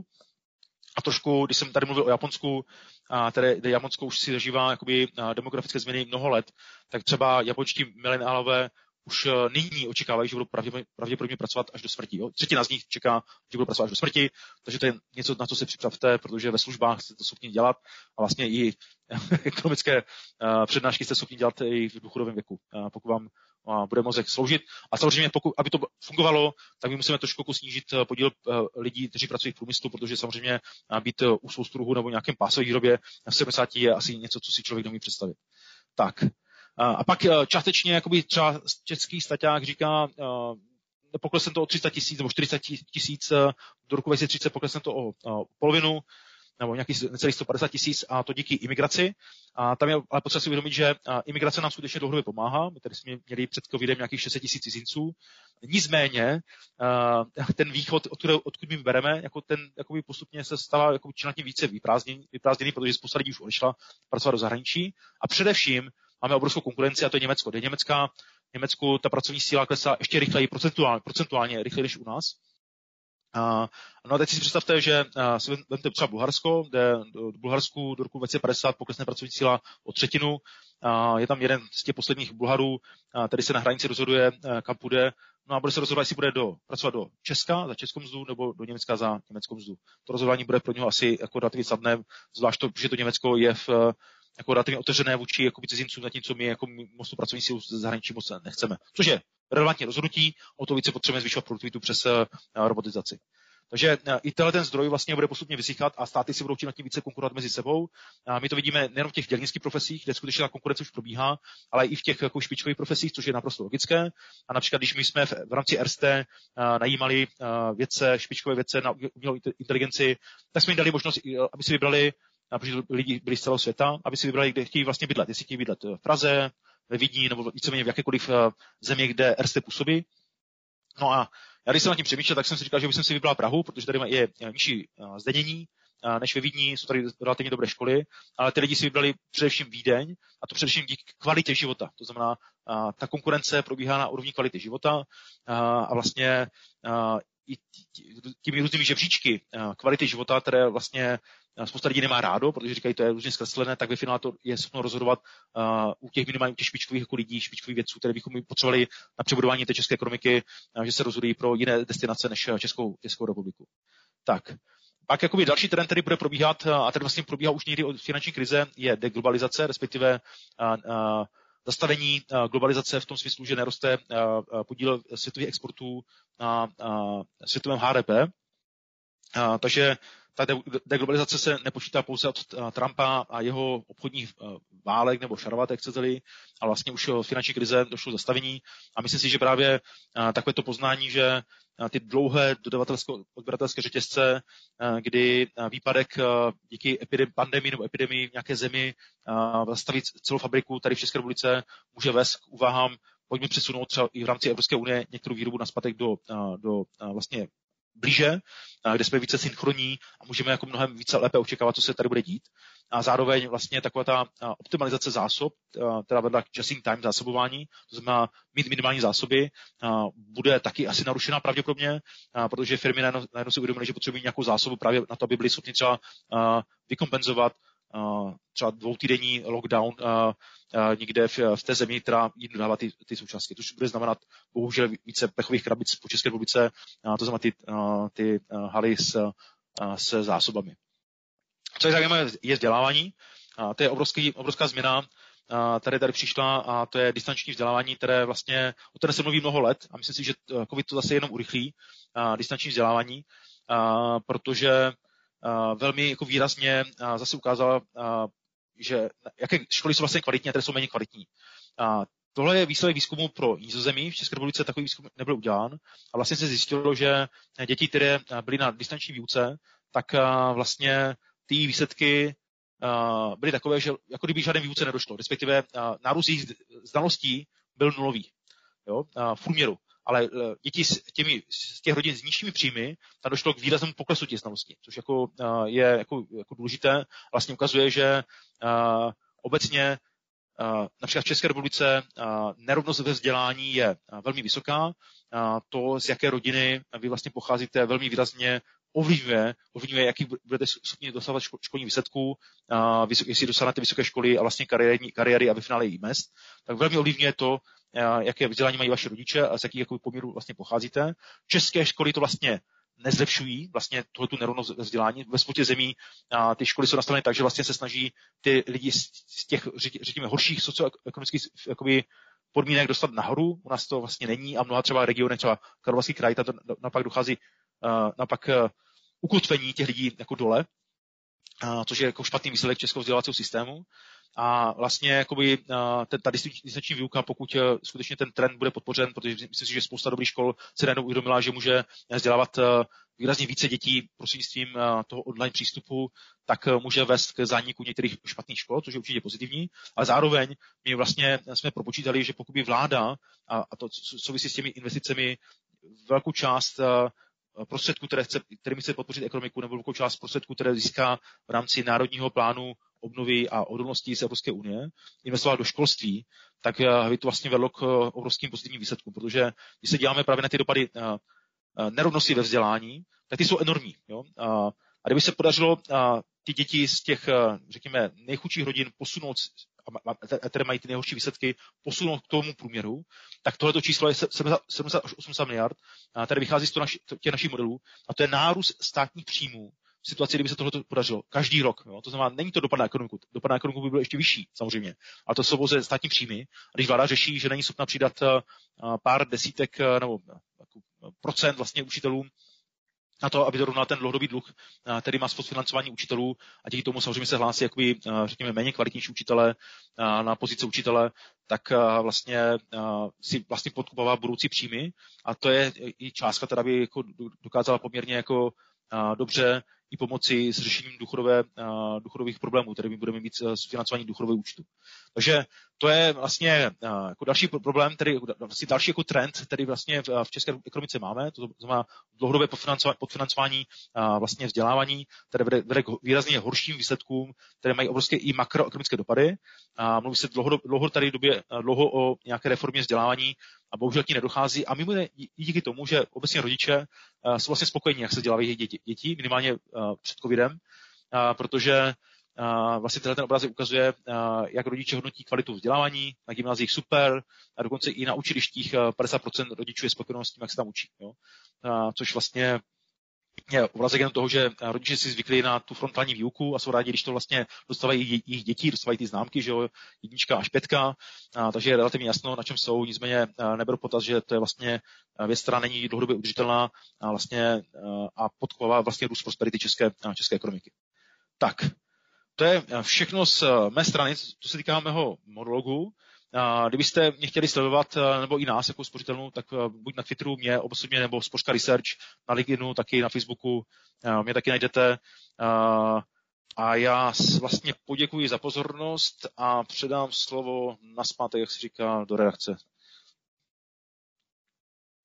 Skvěle, děkuji. A pokud se slyšíme, tak tady ještě jednou moc děkuji za přínosnou prezentaci, která opravdu byla jako dovrchovatě naplněná aktuálními informacemi. Jen bych chtěl podotknout, že spousta z těchto informací, nebo spoustu z těchto informací David přidává na svůj LinkedIn nebo na Twitter a má tam tisíce sledujících, takže i v budoucnu pokud byste ty aktuální informace chtěli, tak určitě to je kvalitní zdroj informací. Jen bych podotknul, že záznam z této přednášky bude na YouTubeovém kanálu všemu, protože vy máte možnost za tuhle prezentaci získat kredity, ať už za písemnou práci nebo za vypracování aplikační studie, takže pokud byste si některý z těch slajdů chtěl přizastavit, tak určitě můžete.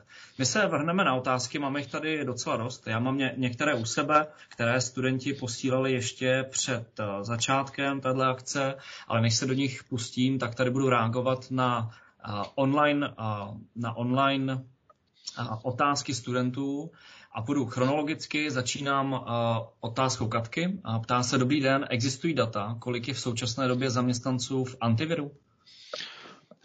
existují, ale jsou spožděná, protože ministerstvo práce a sociální věcí jednak ty data nedává úplně jako v optimální jakoby, podobě a zároveň firmy můžou žádat o vlastně jakoby, antivirus až s měsíčním spožením. A každopádně ty data za říjen ukazují, že došlo k nárůstu zhruba myslím, že přes 200 tisíc bylo v programu antivirus A a B. To znamená, dochází k nárůstu a především není to takový velký nárůst, jako to jsme viděli na jaře, kde na jaře to bylo, myslím, až uh, těmi 600 tisícům lidí, kteří byli zapojeni v antiviru. Takže ta situace je výrazně lepší než na jaře. Dochází k nárůstu samozřejmě logicky, ale není ta situace tak špatná. Myslím, a řekl bych, že ten antivirus teďka využívají především firmy v těch službách a, a malou obchodě, nikoli v průmyslu, jako na jaře například.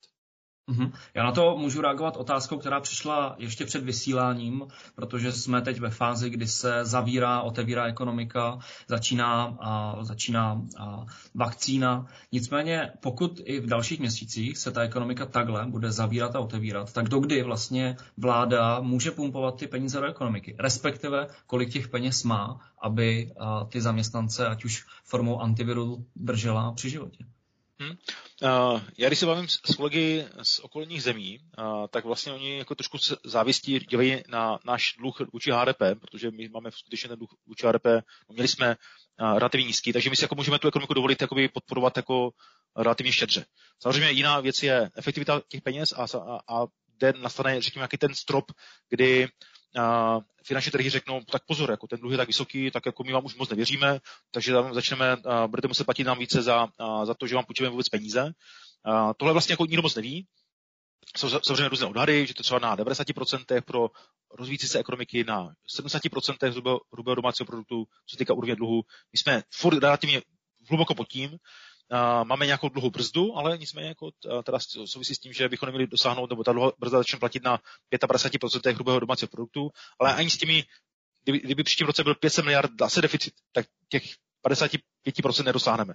Takže tu takový podporovat ekonomiku máme, ale to já, bych, jako, to já nevidím jako, jako diskuzi, Uh, můžeme, takže to dělejme. Já spíš jako, uh, bych viděl jako radši diskuzi, uh, chceme podpořit ekonomiku, máme nějaký cíl a pojďme si vybrat ty nástroje, které jsou nejvíce efektivní. A jak říkám, nejvíce efektivní nástroje jsou ty, které jakoby vyžadují nějakou spolúčast těch firm nebo domácností nebo zaměstnanců na těch nákladech. Například, když bylo moratorium, tak vlastně domácnosti, které chtěli to moratorium, to znamená aby nespláceli úvěry, tak jim ale naskakovaly ty, ty, úrokové sazby, což je jakoby nějaký náklad, aby si rozmysleli skutečně dobře, že ten odklad chtějí. V případě antivirus je to spolučast na financování těch nákladů zaměstnance, a umím si představit jako další, další jakoby nástroje, které to spolufinancování jako přinesou. A druhá věc je ta efektivita z hlediska například té daňové změny. Já si myslím, že je mnohem efektivnější, pokud vláda skutečně chce že ona tak, to tak minimálně jako komentuje, že chce zvýšit spotřebu domácností v příštím roce, tak eh, mnohem účinnější je eh, zvýšit slevu na poplatníka, než jako samozřejmě rušit superhrubou mzdu. A, a pak je, a pak, pak vidím jako efektivitu z hlediska lockdown a kompenzace těch firmám versus, eh, řekněme, nějaké nástroje, které by Eh, měly spíš preventivní charakter. A tady se například, eh, častokrát říkalo, nemůžeme moc jakoby hromadně testovat, protože ty testy jsou drahy. No, když to propočítáte, kolik stojí i ten PCR test, nemluví o antigenních testech, a, srovnáte to s těmi ekonomickými náklady lockdownu za jeden den, tak je to prostě, uh, jako, to jsou drobné. Jo. Takže bohužel ještě tady častokrát jako nedochází jako nějaké, řekněme, objektivní analýze a srovnání veškerých dopadů, uh, které nějaké rozhodnutí může mít na, na, na, na ekonomiku. Mnohem radši bych viděl i pozitivní motivaci, ať už pozitivní motivaci z hlediska uh, například vakcinace, uh, ale i třeba trasování a testování. Uh, já nevím, jak to, jak, jak, jak, jakou máte zkušenost vy eh, z vlastního okolí, ale uh, jako jsou uh, oblasti, mám kamarády, například Sudety, že, Orlické hory, uh, kde on říká, no protože uh, nejbližší očkova, pardon, uh, testovací centrum je relativně daleko, tak tam prostě ty lidi nejezdí. Sice mají příznaky covidu a nejezdí tam. A navíc oni tam nejezdí ještě z toho důvodu, že kdyby tam jeli a, a, a museli by na krajskou hygienickou stanici nahlásit jako své kolegy z práce, tak samozřejmě by ti kolegové jim dali jako trošku, jako, nechci říct dotržky, ale jako asi by nebyli úplně rádi, protože samozřejmě ti lidé s nižšími příjmy jako přijdou o významnou část svých příjmů, protože budou na nemocenské a, a pokud navíc ještě bude celá rodina zavřena v karanténě, tak samozřejmě můžou vypadat až dva příjmy v té rodině, nebo části příjmu, což je může dostat do nějakých finančních problémů. Takže a, větší kompenzace a, třeba těch, nákladů nízkopříjmových skupin obyvatel by vedlo k mnohem větší pro testování a pro trasování, než to vidíme teďka, protože třeba hygienické stanice říkají, že jsou schopni vytrasovat jeden kontakt v průměru na jednoho nemocného. No to je jako samozřejmě směšný, tak to jako není, že? To, to vlastně nenahlásí ani manželku, jo? častokrát. Takže bohužel ta pozitivní motivace by která by mohla zafungovat, tak se vlastně říká, ono to nemůžeme dělat, protože je to drahé a navíc by to ti lidi zneužívali. Ano, lidi by to zneužívali, ale to zneužívání by stejně, ty náklady na to zneužívání by byly stejně menší, než to, že ta ekonomika je zavřena. To si bohužel jako častokrát ta vláda neuvědomí. To mi nahrává na další otázku, protože je vidět, že teda kvůli covidu ta role státu obecně na celém světě jako zásah do ekonomiky je tedy bezprecedentní. Je tady jeden dotaz, který přišel ještě před vysíláním, a to ten, jestli ty nástroje, které česká vláda dělá, jsou tedy účinné a co říkáte na názor, že kdyby jsme nevymýšleli jako Česká republika nic vlastního a pouze okopírovali Němce, tak jsme na tom lépe. to je můj názor jako z tohoto roku. Kdyby čeští politici pouze opisovali to, co dělají Němci, tak jsme na tom, jsme na tom líp. ano, když to říkáme takhle na cásku, tak ano. A například, když teďka že česká vláda rozhodla, že vakcinační strategii udělá pro vládu EY, tak jako doufám, že EY vlastně přepíše pouze to, co jakoby má napsané Německo. Takže ano, jako bohužel Němci tohle umí jako lépe, dělají ty věci rychleji, nicméně to neznamená, že by ta česká vláda úplně selhala ve všem. Takhle to není. A říkám třeba, ten antivirus byl jakoby udělaný dobře, a byl velmi dobře nastavený, a vedl velmi rychlému poklesu těch lidí, kteří v tom antiviru byli a zároveň nedošlo k e, nárůstu míry nezaměstnanosti. Jako super výsledek a ten stát to vlastně nestalo za stolik peněz.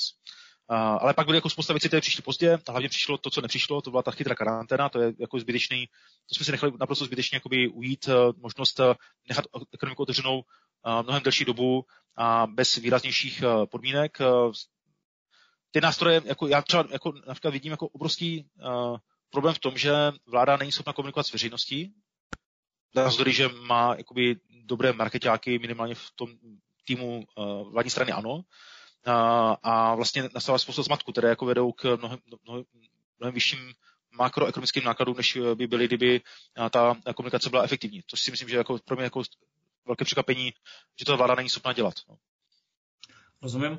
Hodně se v posledních týdnech ze strany médií mluví o tom, že se jako lidé musíme naučit žít s covidem, že bude nový normál, nový normální stav. Mě by zajímalo z vašeho pohledu nebo takhle, z pohledu české ekonomiky, co to vlastně znamená, jako naučit se žít s covidem, když narážím na to, že například azijské státy, které mají zkušenosti s pandemiemi z minulosti, které my nemáme, tak například Hongkong při pandemii SARSu dokázal hospodářský růst. Tak eh, dokáže česká ekonomika se teda naučit žít s covidem a jak by to vypadalo? No, uh, to je jako strašně dobrá otázka, protože my častokrát jako uh, čelíme jako názoru nezavírejme tu ekonomiku, když jsme to jako teda pokazili, tak nezavírejme ekonomiku, pojďme to dělat jako Jižní Korea nebo Singapur nebo Hongkong nebo kdokoliv další. Ta narazíte na několik problémů a ten jeden problém jako je uh, v ochraně soukromí. Jako my, Evropani, jsme trošku na to citlivější a tudíž jako nechceme úplně pouštět jako stát do toho, aby jako ukazoval například třeba v Jižní Koreji to funguje, že je vlastně ukázano přesně, kde jsou ti nakažení. Jo? Vy si na mapě te, tečky, kde jsou ti nakažení. Jo? Kde bydlí ti nakažení. Což jako samozřejmě na vesnici vám řekne, kdo to je. Jako, to, to, to, si Česku neumíme představit, ale v té Jižní Koreji to takhle funguje. A to znamená, jakoby to, ten, ten důraz na soukromí nás vede k tomu, že bohužel ten nástroj nemůžeme úplně efektivně jakoby využívat.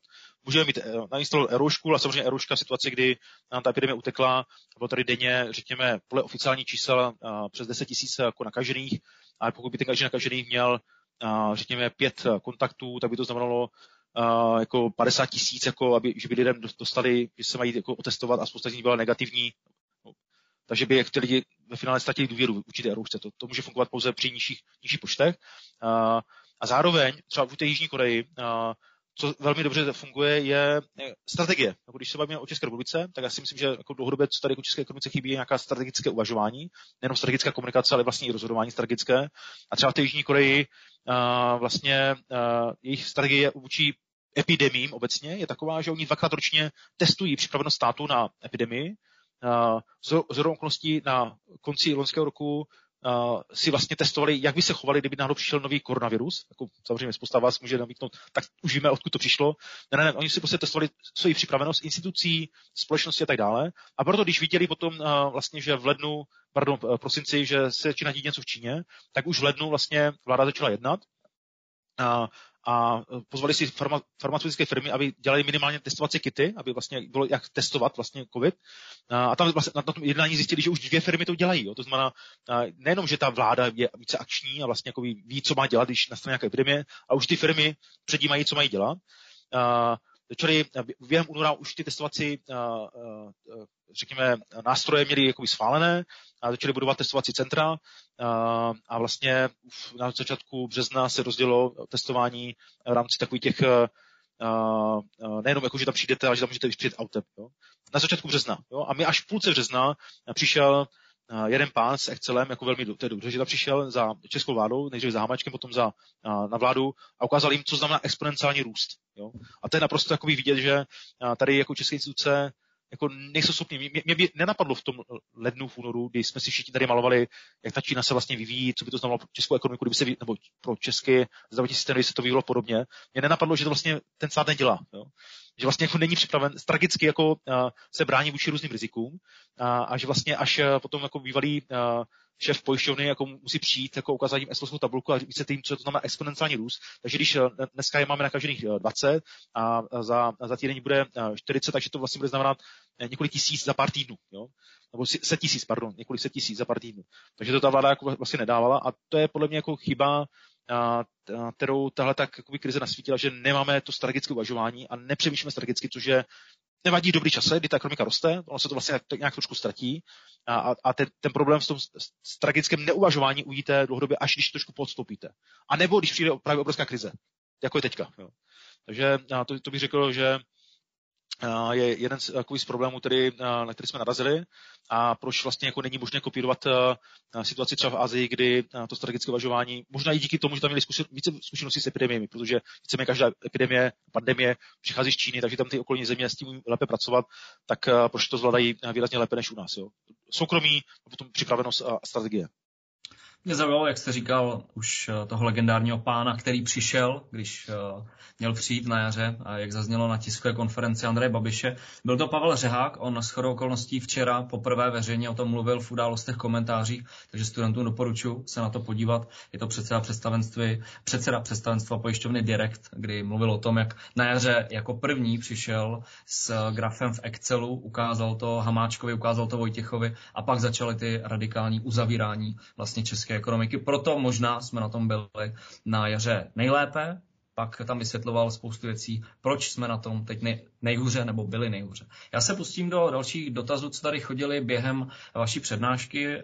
Je tady dotaz Mary, která se ptá, co to znamená sezóně očištěno. Reagovala asi na některý slide, jestli byste vysvětlil. Sezóně očištěno znamená třeba na míře nezaměstnanosti. Sezóně očištěná míra nezaměstnanosti znamená, že když si děláte na míru nezaměstnanosti v obecně jakoby v průběhu roku, tak zjistíte, že v zimě míra nezaměstnanosti roste, protože jako vypadává spousta pracovních pozic spojených se zemědělstvím, a na jaře naopak míra nezaměstnanosti, nezaměstnanosti klesá, pak roste míra nezaměstnanosti na podzim, protože přicházejí no, noví absolventi, kteří si jako vlastně prodloužili prázdniny a přichází na ten práce až na podzim, ale pak se vlastně postupně nacházejí pracovní místa, takže ta nezaměstnanost zase klesá. Takže tam jsou jako nějaké výkyvy v průběhu roku, které jsou vlastně relativně pravidelné, očekávatelné a pokud bychom tyhle ty výkyvy, tohle tu volatilitu neočistili, tak by, tak by ta časová řada prostě vypadala blbě a relativně blbě bychom jako byli schopni ty data interpretovat, protože vždycky bychom museli jakoby v hlavě odečítat, aha, během zimy nezaměstnanost roste o 0,2% bodu, tak musím odečíst teďka. Proto tu, se, tu řadu očistím jako rovnou, prostřednictvím jako filtru, sezónního filtru, a, a vlastně potom jako ta řada vypadá jako mnohem lépe, není tak jakoby zašuměná těmi jako vlivy, které, se kterými bychom mohli usuzovat, že se něco děje a on se vlastně nic neděje, pouze sezóně něco roste. Jo? Takže to je ten, ta sezóně očištěná časová, časová řada. Díky. My jsme se už bavili trochu o tom, o zadluženosti České republiky nebo o možnosti, jak dlouho to může financovat. Martin se tady ptal, dobrý den, jak dlouho podle vás je daná situace udržitelná, navyšování státních deficitů, kvantitativní uvolňování, zažijeme nějaký druh radikální změny našeho finančního systému, případně jak by taková změna mohla vypadat. Děkuji. Já jsem se to uh, snažil uh, už jako vlastně zmínit, když jsme se bavili o uh, deficitu vlád a myslím si, že právě fiskální dominance, uh, to znamená už relativně vysoké zadlužení ne České, České republiky, ale řekněme třeba států v eurozóně, rostoucí zadlužení ve Spojených státech, zadlužení některých azijských ekonomik, vlastně vede k tomu, že centrální banky jsou odsouzeny vlastně dělat kvantitativní uvolňování, respektive zřadit kvantitativní uvolňování do svého repertoáru vlastně pravidelně během krizí. Protože pokud by vlastně výnosy ze státních dluhopisů se nechaly tržním podmínkám, tak by vzrostly. Stát by musel platit výrazně více na nákladech na obsluhu státního dluhu, to jsou ty náklady, které jako jsou spojené s těmi sazbami a s velikostí dluhu, že? a zároveň kdyby platil více na těm investorům za to, že si může od nich půjčit, tak samozřejmě by mu méně jako zbývalo na na tu uh, podporu ekonomik, nebo na, na ty normální platby do ekonomiky, nebo na investice, na platy učitelům, policajtům a tak dále. A samozřejmě, pokud by mu zbývalo uh, méně uh, peněz na tyhle ty běžné věci, tak by ty, tak by ty výdaje škrtal a tím pádem vlastně by způsobil pokles zase ekonomiky. Jo? To můžete namítnout, tak je to potřeba udělat, ale nicméně jako centrální banky takhle jako neuvažují, oni uvažují v tom jakoby, prismatu, musíme vyhazovat ty cykly, to znamená, ten pokles musíme vyhladit, jo, aby ten pokles vlastně nenastal, takže my vlastně budeme ty výnosy tlačit dolů, aby náhodou ten stát jako se dostal do těch velkých problémů, což způsobilo recesi a pokles inflace. A, a takhle to vlastně bude asi fungovat jako relativně dlouhou dobu.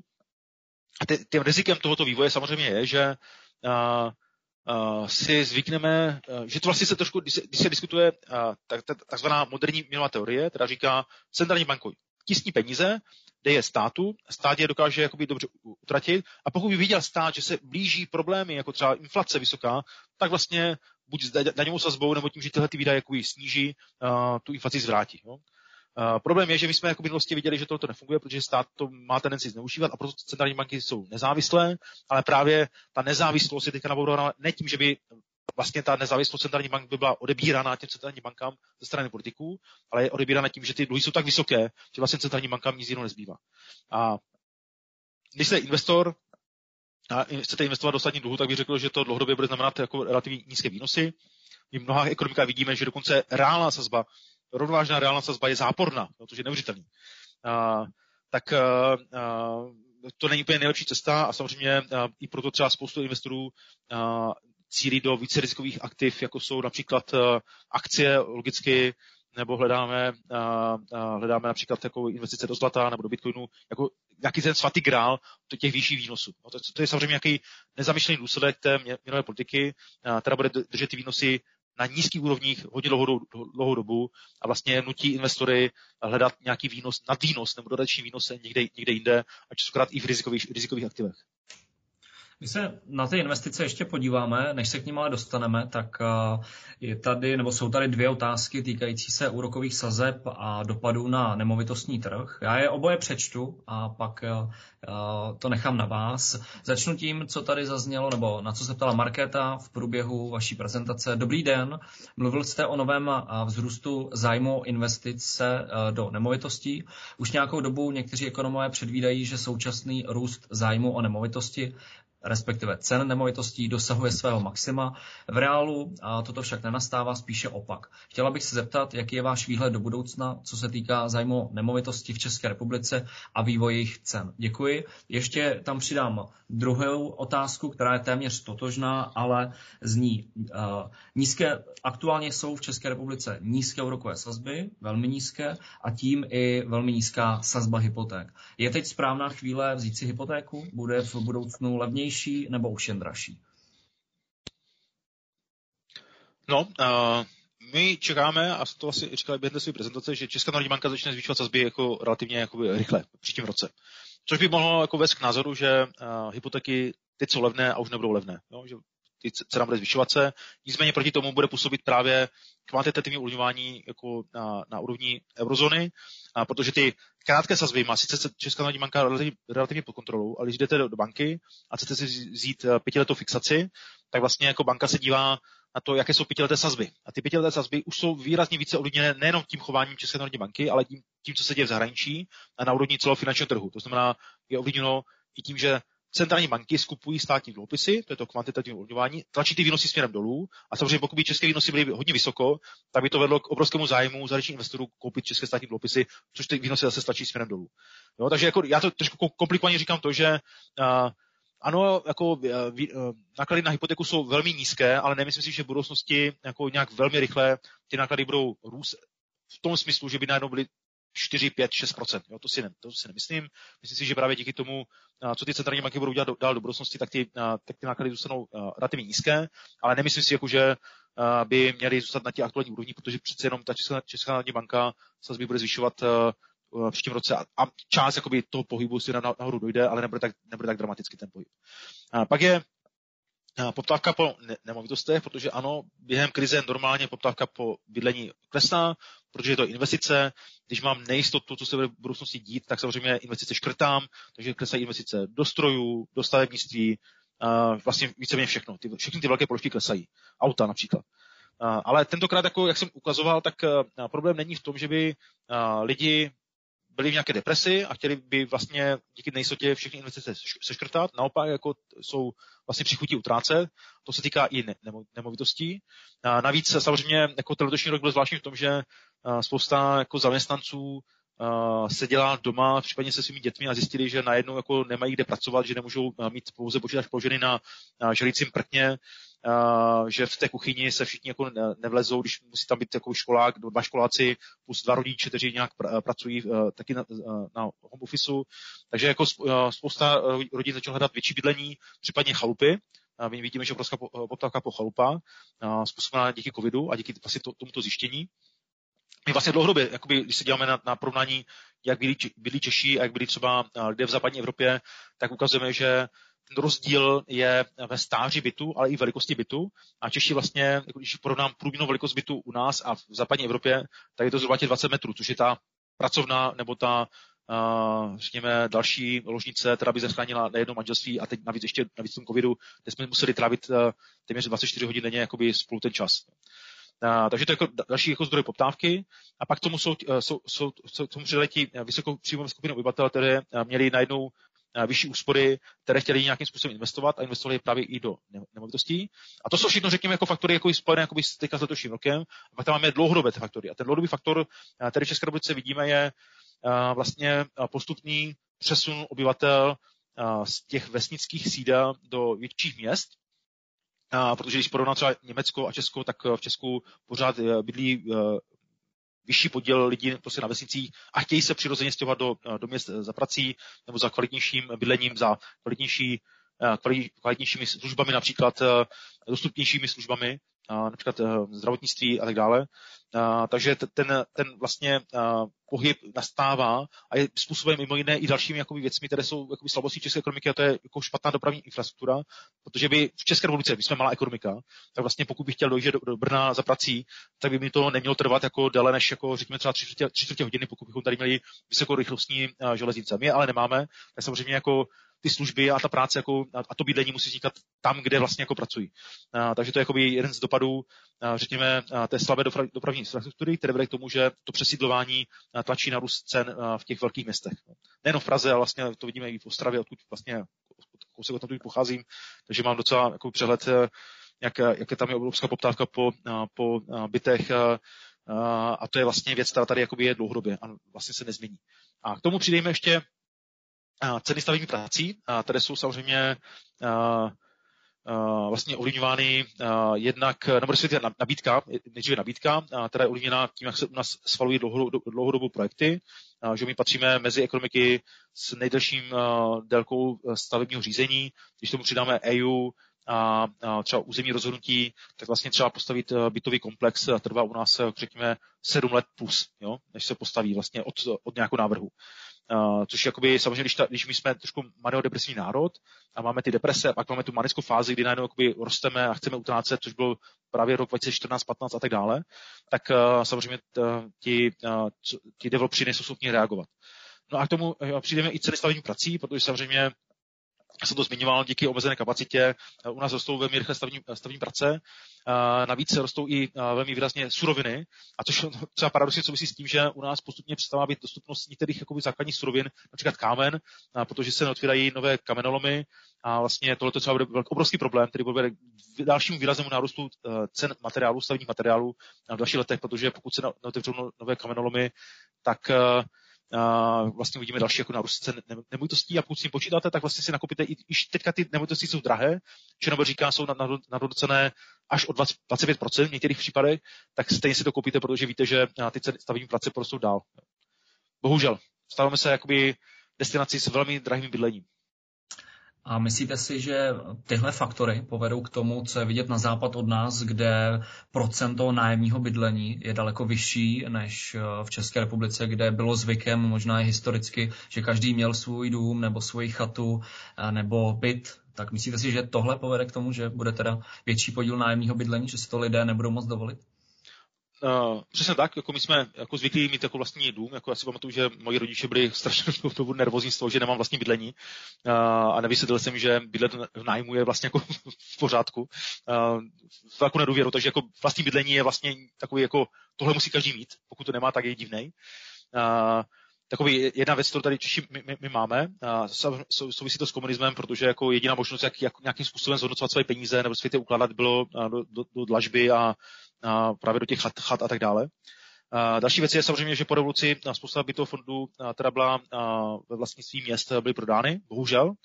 Byly prodány ve velkým, takže jako ve spoustě případech městům nezbývají obecní byty minimálně pro ty profese, které oni potřebují, jako třeba sestřičky, policisté a tak dále.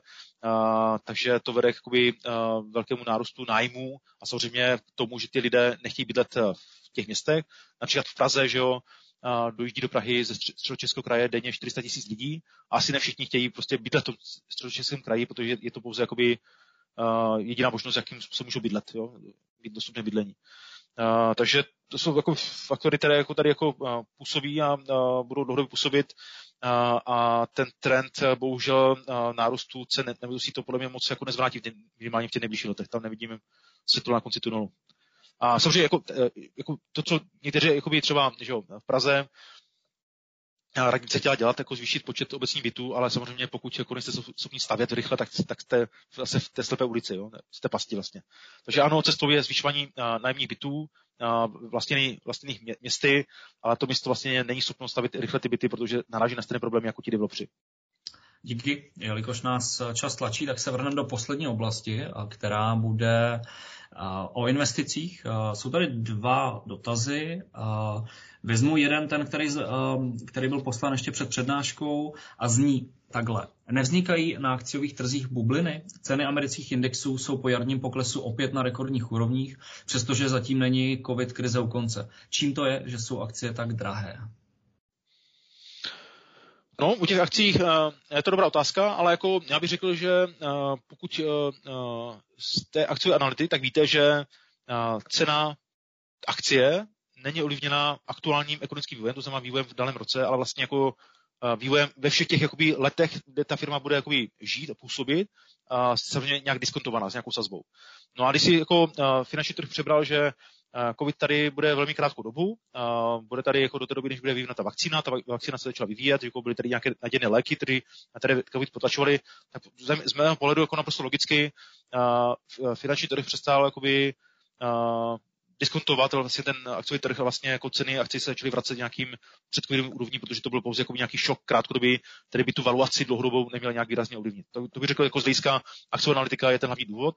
A, a pak jsou samozřejmě jako věci, které souvisejí s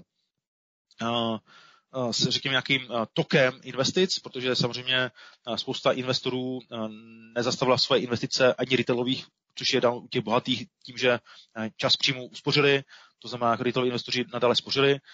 My to vidíme například i na našich podílových fondech, kde investice jakoby, plynou. My jsme dokonce byli schopni třeba zvyšovat v letošním roce dokonce i tržní podíl na, na trhu.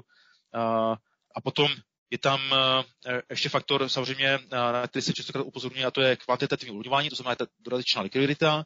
Když vydáte finančním institucím dodatečnou likviditu, tak oni tu likviditu musí kam investovat a musí, musí jakoby umístit, buď umístit do úvěru, co se děje, což je dobře, a můžou investovat i právě třeba i do další alternativní jakoby investic, to můžou být například akcie. Takže další jako dodatečná poptávka po akcích. A ještě poslední faktor, který zmíním, tak je eh, vlastně vysoký podíl teďka vysoká váha technologických firm, které jsou třeba na tom americkém akciovém indexu, kde samozřejmě ten, rok je pro ně jako obrovská, obrovský boom. Třeba Amazon že jo, nabírá desítky tisíc lidí denně na to, aby jako pokryl poptávku po, po svých službách.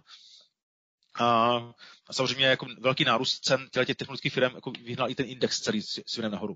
A, kde vlastně dochází k, řekněme, ke změnám nějakých trendů a myslím si, že právě co u těch technologických firm může být ta valuace, když se bavíme o propadu tržeb, jedna věc a druhá věc je valuace, to znamená, jak moc násobek vlastně jsem ochoten platit za, to, za ten očekávaný budoucí zisk, tak tam ta valuace může být už relativně vysoká a pak si myslím, že spousta takových těch tradičních firm uh, jsou, jsou podhodnocený, protože třeba lidi nevěří hotelům.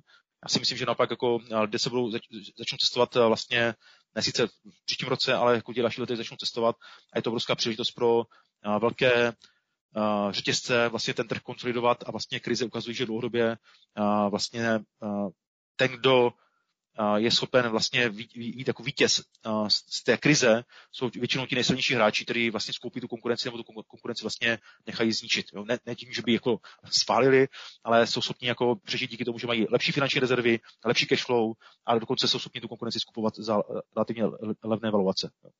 Takže to jsou ty hlavní důvody, proč ten akciový index se, jako se roste. A Každopádně to neznamená, že nemůže dojít nějakému zhopnutí, protože teď je na tom trhu e, zohleděno příliš velký optimismus možná, takže může dojít nějakým korekcím, ale spíš bych jako nemyslel si, že tady je teď nějaká velká bublina, která by znamenala, že nás čeká nějaký 20, 30, 40% pokles, jako to bylo během finanční krize. Díky. Poslední otázka, která na to částečně navazuje. Jaký je váš, ptá se Martin v průběhu přednášky, jaký je váš názor nebo názor Český spořitelny na zlato, případně Bitcoin jako ochránce před inflací? Takže když se ptáte jako na názor České spořitelny, tak vlastně jako žádný, protože my jako zlato ani Bitcoin primárně nepokrýváme jako investiční aktivum. Ale když se na to podívám obecně, tak samozřejmě Zlato i Bitcoin jsou považovány za nějakou uchovatelé hodnoty, tedy jako nepodlehá inflaci, protože samozřejmě jako situaci, kdy najednou centrální banky tiskly peníze, tak investoři, kteří mají strach z inflace budoucí, tak hledají aktiva, které tomu nepodlehají. To je zlato, samozřejmě, protože je omezená nějakým způsobem nabídka zlata a Bitcoin je ta nabídka omezená tou technologií.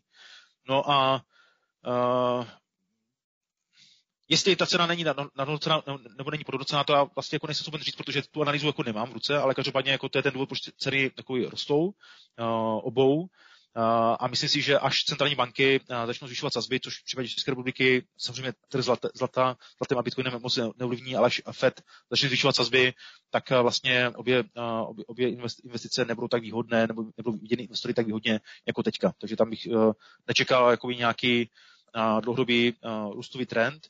A co se týká uchovatele hodnoty, tak, eh, nebo ochranu před inflací, tak ani to zlato není vlastně, že tam máme, nějakou, máme dlouhodobou historii, ta není optimálním ochrancem. Jo. Jsou byly období, kdy eh, cena zlata reálně klesala, a, takže já jako vůči zlatu jako nejsem nějaký moc velký, velký fanoušek, protože pro mě jako analytika je velmi obtížné a, najít tu vnitřní hodnotu. U těch, já nevím, třeba u půdy, ta vnitřní hodnotu vytváří výnos té půdy, že jo? u domu nájem, u akcie dividenda, u akcí výnos vlastně, ten kupon, který jakoby uh, někdo platí, u toho zlata nebo u akcí, uh, pardon, u bitcoinu vlastně pouze odhadujete, jaká bude budoucí poptávka a jestli poptávka bude vyšší než je, než je dneska při té omezené nabídce. Takže vlastně jenom čekáte, jak se změní ta cena. Ne, ne, nehodnotíte ten, tu vnitřní hodnotu toho daného konkrétního aktiva.